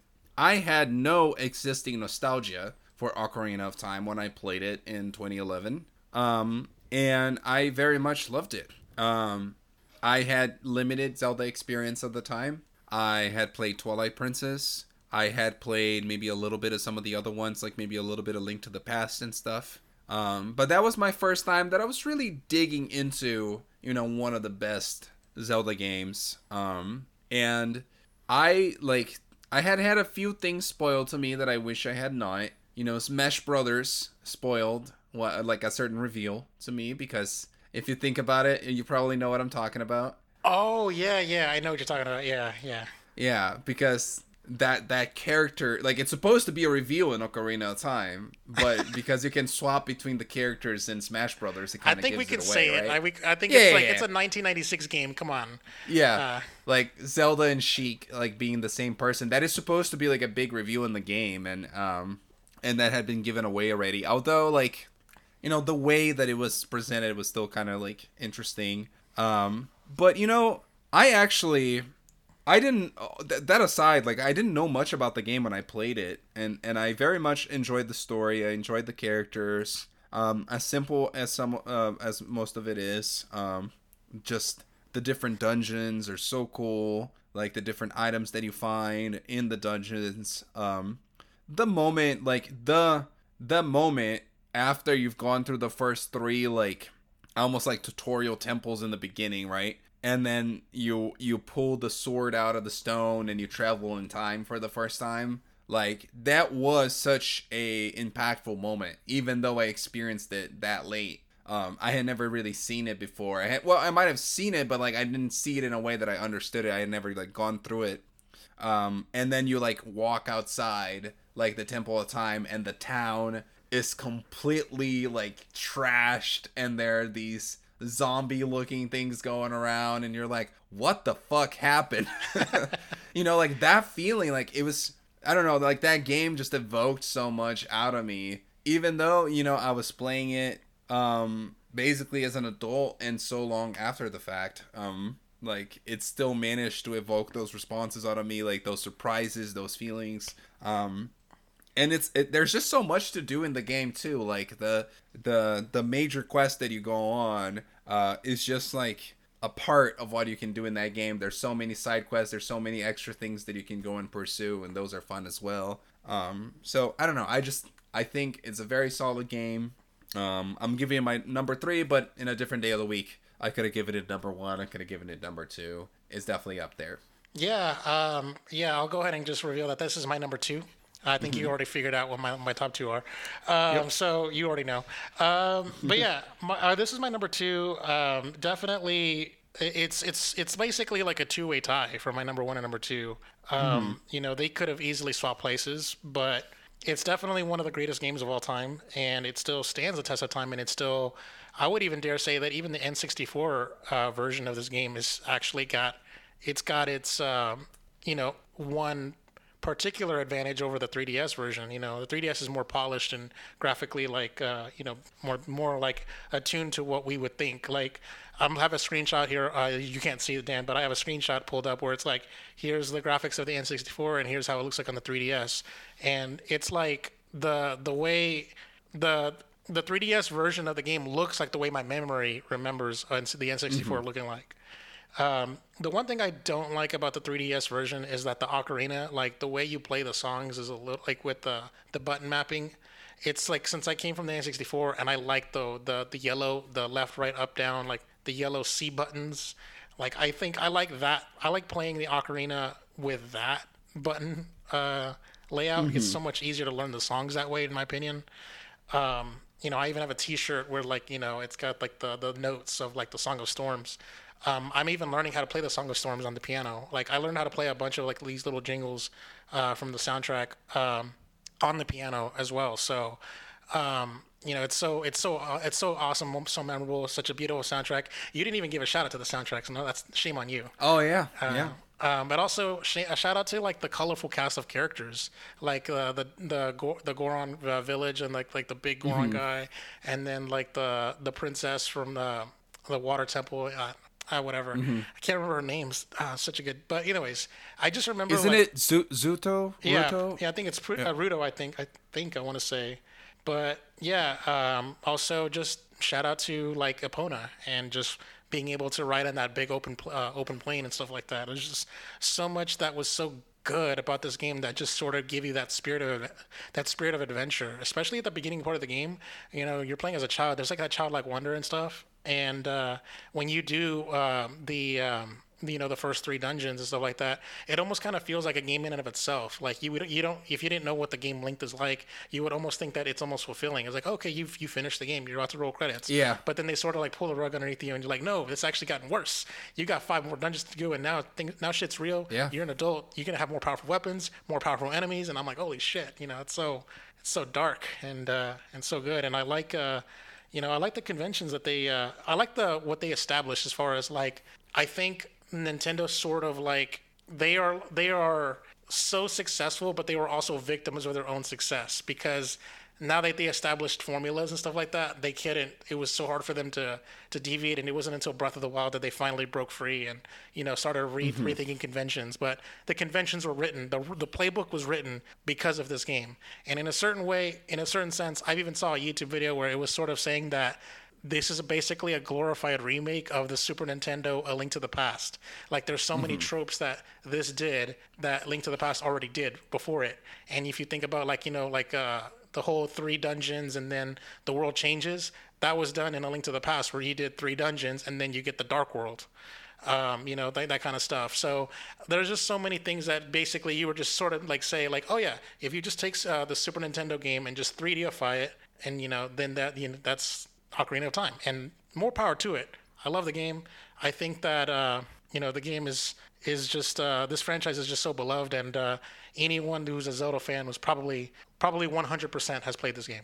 Yeah. So, Or if not, should. yeah, that's true. You know, because there are, you know, we forget that sometimes, but there are fans that can fans can join a franchise at any point. There's probably plenty of people out there whose first Zelda game was Breath of the Wild, and they love it, and they're very excited for Zelda 2. And I think they can say they're a Zelda fan. You know, that's fine. Um, but then they should go and play Ocarina of Time, despite the fact that I think is the only way you can really play it now, like on the 3DS, like or at least that version of the game. Um, I mean, if you have a Wii U, Yeah. the eShop, the Wii U Yeah. eShop, um, I don't. It's not. It's not been ported to the Switch, but it was on the Virtual But- Console for the Wii and the Wii But U. yeah, but I feel like the true like you know the because they did such a good job with that 3DS version, which by the way, that was like a time frame where I feel like Nintendo really put in the effort in the in the remasters, you know? Like I I wish we saw that level of love that was put in Ocarina of Time 3D be put into other games that they're bringing to the Switch right now, but that's a conversation for another time. Um but yeah, if you have a 3DS laying around, go and play that game. It's great. As much as I as much as I hated the fact that like you know putting in Ocarina of Time and stuff, I mean I chose it, uh, but I did have like some second thoughts about considering about Link's Awakening. But you know I did a whole sharing the love about that. Yeah, but it's not. There's no Link's Awakening is like completely like uh leagues below Ocarina of Time. But damn, I love like Link's Awakening. Right. Yeah, yeah. It's a shame. It's a shame that with our sort of unofficial, sort of official rule that we couldn't have both here, right?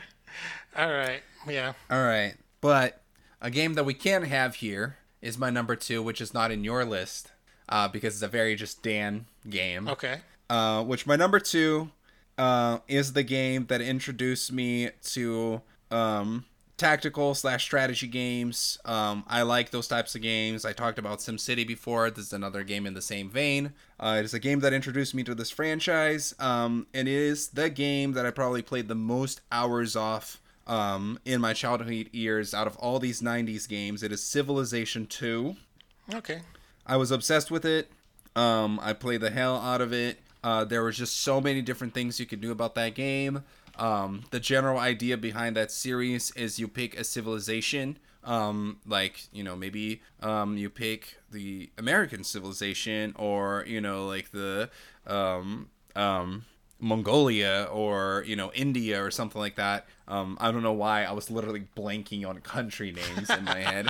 Um, and then you lead that civilization from the beginning of time all the way to current times, um, one turn at a time. Uh, there's something that people make fun of with that game, which is the whole like one more turn. Like I'm gonna play it for one more turn, and before you notice it, you've been playing it for four hours. Um, because it is really addicting that way. Um, it is all about about like building all your different cities. If SimCity is about building a city, Civilization is about building A an array of cities and an army and a world, and you you find like these other like other civilization around the world and then you can you know interact with them and trade with them or you can declare war or maybe they'll declare war at you. Maybe you gotta form you know a, an alliance with another civilization to fight to fight like this one or whatever. Uh, there are multiple ways to win in the game and there is so much complexity in this game. Even in civilization 2 at this point in the 90s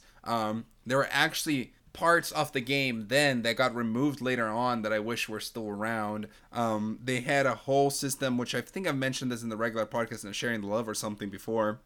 Uh, but they have this advisor system in the game uh, where you basically you are the king right of this civilization. Uh, but you got like these npcs that will work as your advisors. Like you got like your secretary of state and your secretary of like of finance and all these other things. Um, and for this game they straight up had actors like live action actors record like a hundred different like things that the the advisors could say and you would have like for any situation that you could run into the game you could consult with your advisors and you would watch videos of like these legit like people dressed according to the time that you're in in the game. Like be like oh mr leader like my my my dear supreme lord like i would i would advise that you do this this this and that. Um and they just had those people record all these different scenarios in all of the different outfits that they could be in um oh interesting i just got a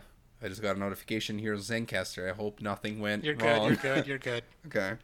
Um, anyway, the game is just phenomenal. Um, there's like so much to it. The AI like had so much depth to it for a game at that time frame. Um, and I just feel like number one, it had to be on my list. And once I started ranking things, I knew that it had to be up top because I'm just I just very much love this game. I knew it was not going to be in your list, so I also wanted to give it the most points I could to bring it all the way up close. I hate you. Uh, this is a very beloved game amongst PC nerds, um, and I was one at this time, and I'm all about it. So I wanted to make sure I got represented here. So just um, just to ask you, I guess uh, since I don't have any input, by the way. Yeah. Uh, but just to ask you is uh, which which civilization is the best civilization to ever civilization? It's hard to tell. It's like it's kind of like asking like what Smash Brothers is the best, like because you can probably point out and say, you know, Ultimate has the most content, you know, it has the best graphics, it's the most up to date. It is probably like, you know, I, I say as a layman, but it is probably the best game on paper. But, you know, the community loves Melee because of its competitiveness and everything. And then maybe Smash 64 was your first one, and then maybe you love that one the most or whatever. So I feel like my favorite is Civilization 2, but civil but all the other ones like have their values as well this was just this because it is like the first one i played i can't i'm ha- i have a really hard time like getting past the impact of like the first you know what i mean like like i know a lot of people are like they can go like oh yeah like third you know like i played all of them like third was the best or whatever like i have a hard time with that because the one the game that impacts the most is usually the first one i play in the franchise So I, I for the for the audio listeners, I actually before he revealed, uh, I actually said six on my. I put I put up six fingers up, and I was surprised. I was like, oh, he didn't go with six. Um, but I, I wanted to say that uh, from like my my outside looking in, like just because like I don't know anything about uh, Civ, the uh, the only ones I don't hear people when I do hear anything about Civ, uh, like it feels like the people that don't shut the fuck up about Civ, it's all about four and six. So Yeah, four is really good. The, I have not played six yet, actually. Oh. so which I know is like a like a sin for somebody Yeah. like me. But I love four. I really like four. I think I like four more than five. So it's like it for me. It's in between four and two. And you won't hear people that don't shut up about Civ two like me, um, because most of the people that you know that you meet nowadays that are really into Civ, they got into it later. Yeah. So that's the thing. It's like it's like finding somebody that didn't shut up about Fallout 2. Like you are not gonna find that because the people that got into Fallout, the majority of them got into it like Fallout 3 or 4 or Oh, yeah. Three, actually. Yeah, you're right. Three. You're right. Yeah. You're right. That's Um, actually a fair point. Yeah. Yeah. Just like how But, I you won't know, shut the I- fuck up about Link's Awakening, you know?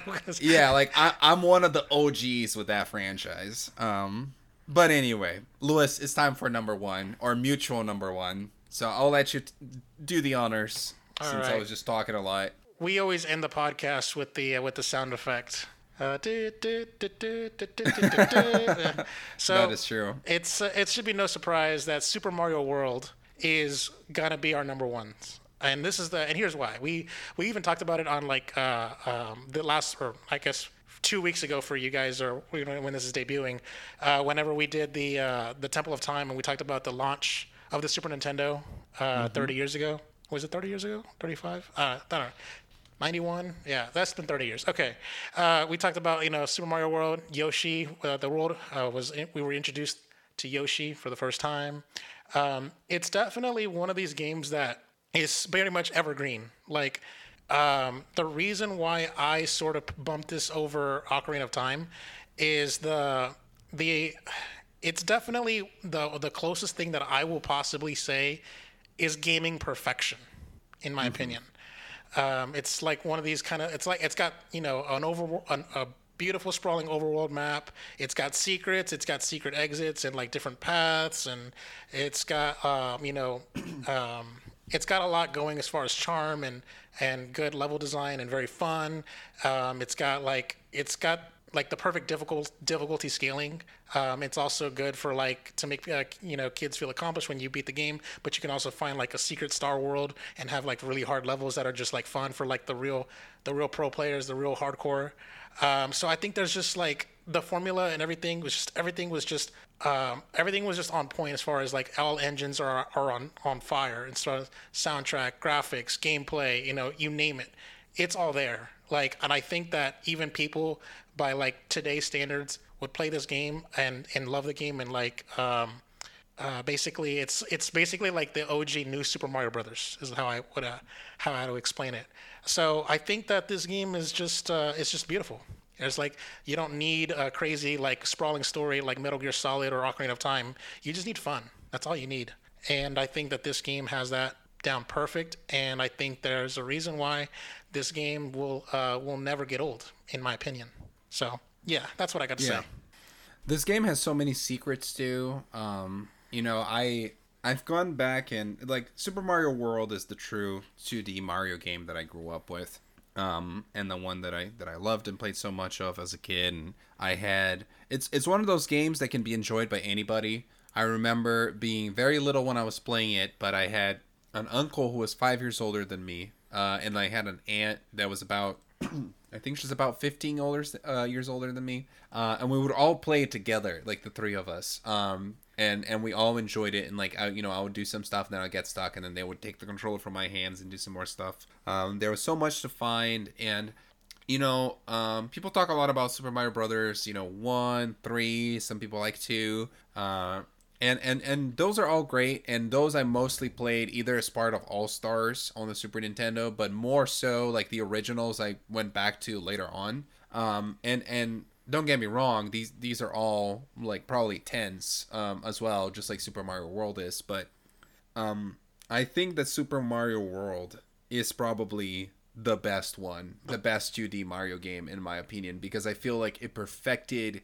everything that the other games were doing um and it added it just had more. And i know like more is not always like best but i feel like it had more with more quality too you know? Like it felt like it had more variety to its levels. It had more like surprises. It had more exploration within the level. Um like super mario ever since like the first super mario brothers you had situations where you could go off the beaten path a little bit and find you know hidden blocks and other stuff but i felt like super mario world went all out with that um, and the flying mechanic in Super Mario World to me is the best flying mechanic in all the Super Mario games too. Like the the feather that you get. I know people are big big fans of the Tanuki Mario, and Tanuki Mario is great, but you know Raccoon Mario. But um, but I feel like the the feather in Super Mario World is is up there as one of the best items in in any Mario game.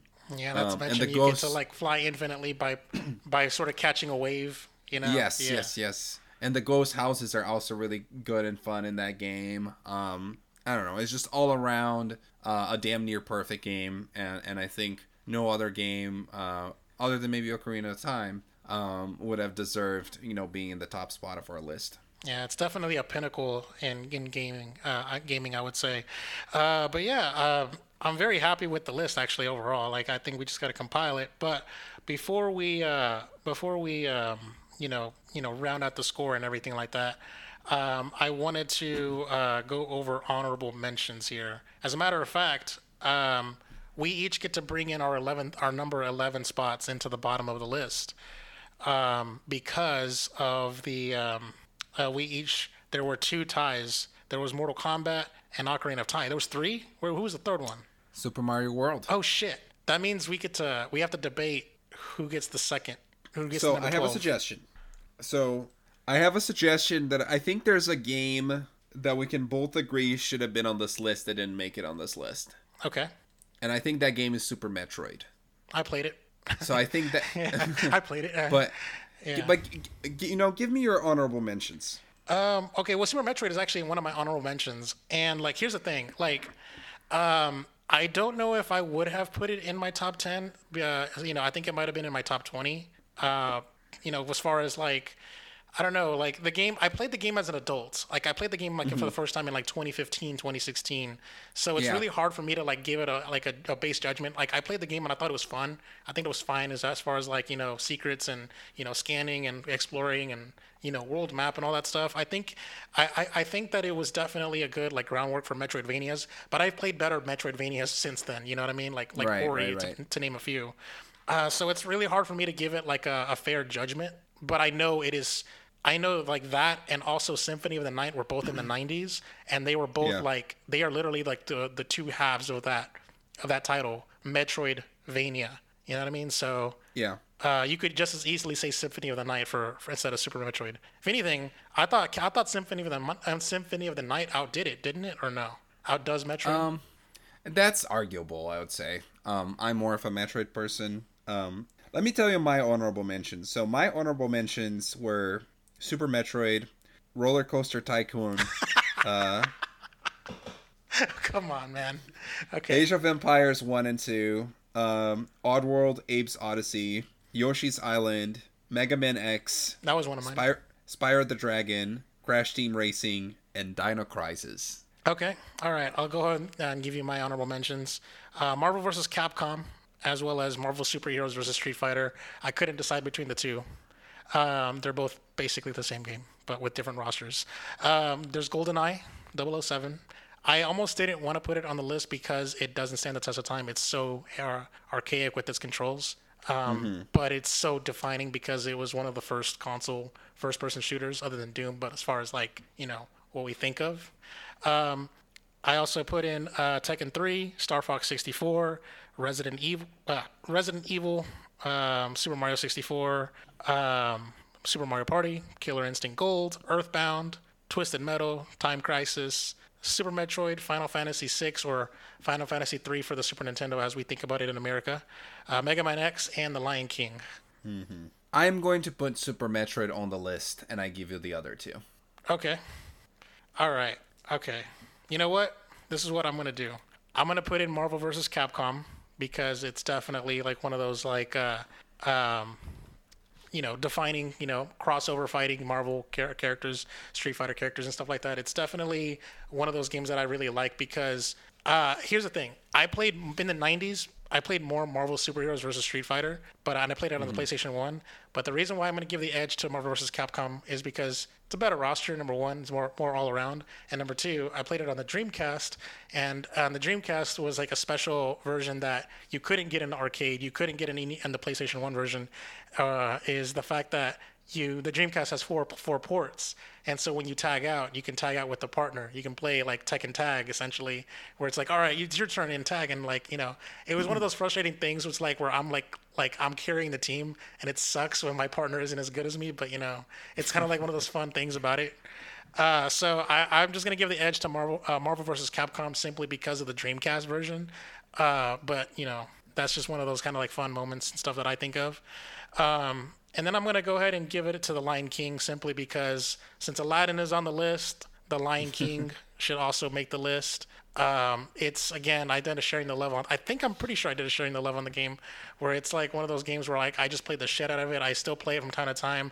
I can like sort of play that game sort of blindfolded and essentially, but not really. But you know, you get the drift. I know the secrets. I know how to just play the game like without dying and stuff. And uh, no cheats necessary. There are cheats, but I don't need them. You know, because I'm just that good. And uh, I really love The Lion King the movie, and I love The Lion King the game. Like it's just it's like a match made in heaven. It's like just perfection. where it's like you know, where like the for me, it's like whenever the license game, the movie tie-in license game doesn't suck. It's like it's like awesome. So yeah. Cool. Louis, I actually have our compiled list. Oh with snap! the with the yeah i was if you if you noticed i kept like you know i grabbed a notebook before we started this and i kept like making notes as we were doing it and See, like I have a I have like, an where- Excel spreadsheet, and I was ready to compile. By the way, I had it ready to go. um i you know so you you were you were being very efficient and i somehow got ahead of you a little bit uh, because i didn't expect that you would be doing that so But you know what? my, Let me ask bad. you this: Did you compile it yourself and like give the edge yourself, or did you? here's what i did Okay. and i think you're gonna be happy with this Okay. given the circumstances in which you are the elderly amongst Oh, us thanks. And you and you have played a lot more games than I did. And I played a lot of therefore your list, by the way. So yeah, I therefore basically gave you the edge on any ties. okay. Um, All right. So hit us up with the compile. and with that, this is what we end up with. Oh, with one exception, which is with the with the additions at the end. I put uh, Super Metroid above your two choices because you got to pick two and I didn't. Okay, So- that's fair. I'll allow it. All right. so number twenty, The Lion King. Okay. Number 19, Marvel vs. Capcom. Number 18, Super Metroid. Number 17, Tony Hawk's Pro Skater. Number 16, Secret of Mana. Number 15, SimCity 2000. Number 14, Disney's Aladdin. Number 13, Sonic the Hedgehog 2. Number 12, The House of the Dead 2. Number 11, Mario Kart 64. On to the top 10. Number 10, Smash 64. Um, number 9, Mortal Kombat 3. Number 8, Donkey Kong Country 2. Number 7, Super Street Fighter 2 Turbo. Number 6, Crash Bandicoot Warped. Did I say yeah, okay. Number f- now on to the top 5. Number 5, Metal Gear Solid. Number 4, Pokemon Red and Blue. Number 3, Civilization 2. Number 2, Ocarina of Time. And number 1, Super Mario World. Wow. Okay, like this this list almost feels a little like schizophrenic at times. That's a good way. That's an interesting way to describe it. like Civ 2 at number 3, like holy shit.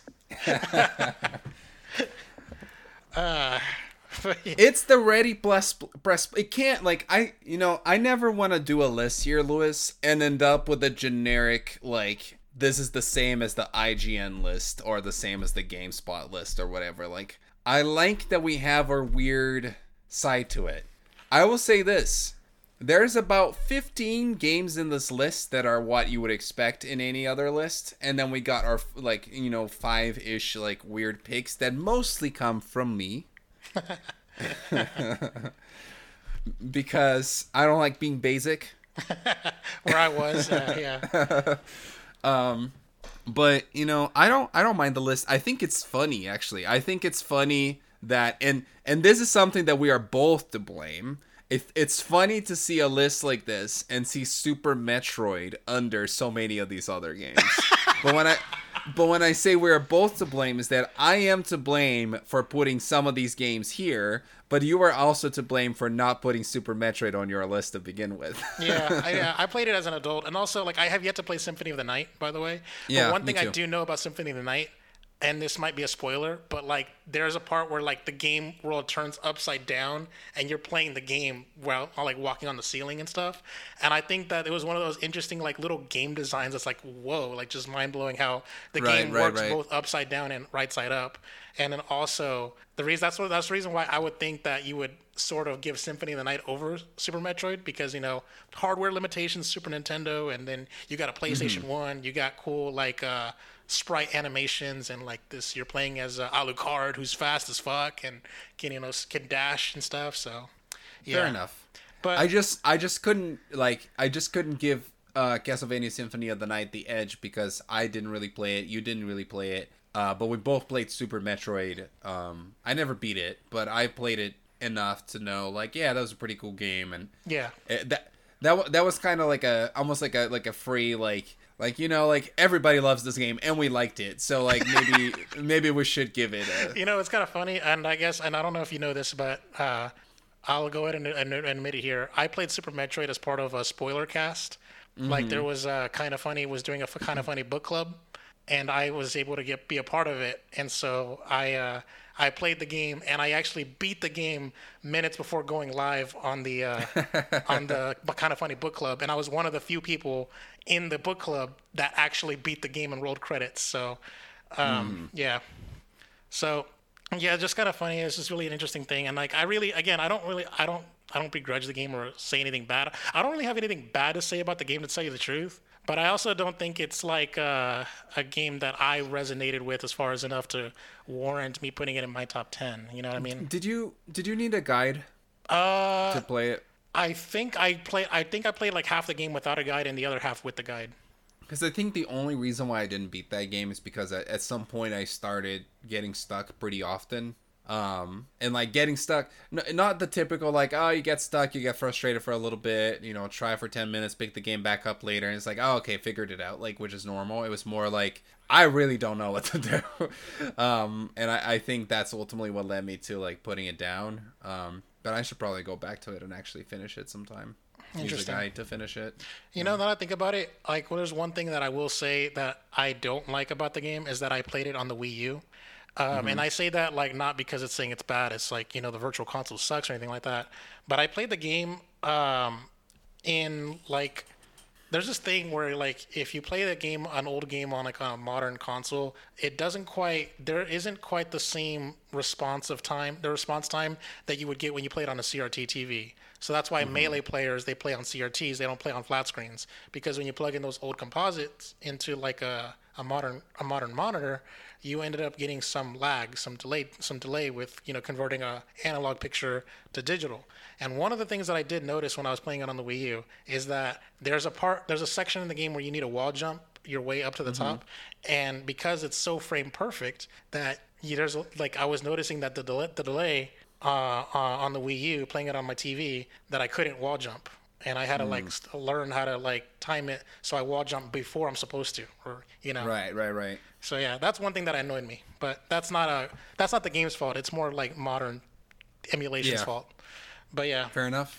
uh, and that was a completely different side tangent. But anyways, yeah, I think we should end it. It's uh, we've been we're just over two hours, and it's perfect timing. Uh, I had fun making this list. I had fun talking about this list. It's so this is like really good. I, I, I'm surprised it took us this long to do this list, by the way, or to do the DLC because it's mm-hmm. been on our on our to do list for a really long time. You know, it's funny that like I could have pushed for it before, but I intentionally did not because I kept telling myself like I got to play more games before we can do the other lists cuz like w- dude, when we get to the 80s, that like I will suffer on that one because I I've played, you know, I've played maybe 20 different games from the 80s for like 10 minutes each. to be fair, that's also a time frame where you can beat most of those games in like 20 minutes, you know? um, but I'm sure I'll pull something out of my ass. I can. I'm pretty sure I can pull it off. There were a lot of games that I saw that I was like, oh, okay, this can be it. Um, yeah, yeah. There was even one game that was like in 1990. I was like, oh, I can just go back with the uh, the the the number before it, and then that's one of my you know. Um, also, let me just ask you before we sign off here. What are your thoughts on Super Mario Brothers 3 as as being an 80s eligible list? It came out in 1990 in the U.S., but it came out in Oh, 88. did it?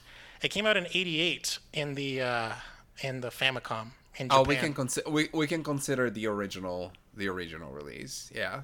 Cuz cuz cuz Mario Brothers 3 has got to be there. like you know, it's either well, honestly, it's either that Or or, Mario, Mario. Brothers 1, Yeah. which is like it's is an argument of like the better game versus the most influential game, Yeah. which is I don't know. I don't Yeah, know. Mario Three. I is could a go either game. way there. Like, it's definitely Yeah, hands down, for, hands down, for Mario World. But I think comparing Mario Three to Mario World is like it's like it's super hard because you got better hardware with the Super Nintendo. You know what I mean? So, exactly. yeah. yeah. But yeah, well, that's definitely. I'm glad we have that rule. I'm glad it's in contention. Hell, uh, with how little games that we might have, we may have played in the '80s, maybe both. There's room for both on the list. Yeah, because like what was like what was the eight? It was like the NES, right? Yeah. So You got it would be like the first Zelda. Metroid, the first Zelda, the first. you got the, the thing Castlevania, is like Mega Man's. I don't really like the NES games as much. Like I like I think the Legend of Zelda, like the first one, I think it's obtuse and like so like difficult to play by today's standards. Like I I don't know. Like I love the Super Nintendo era of gaming. I think those games stood the test of time. But with the NES, like I don't know. I kind of feel like those games are more like they're kind of the equivalent of the PS1 to me. Where you know, like those games just don't stand the test of time as well. Uh, you got there's Mike Tyson's Punch Out. There's TMNT, the arcade game. You know, there's like you know, there- there's stuff there. I like I like the NES plenty. Um, but yeah, we'll go ahead and We'll get there. We'll get there. We'll go ahead and sign off for now, though. Um, I'm, I'm not even gonna play the sound effects. Screw it.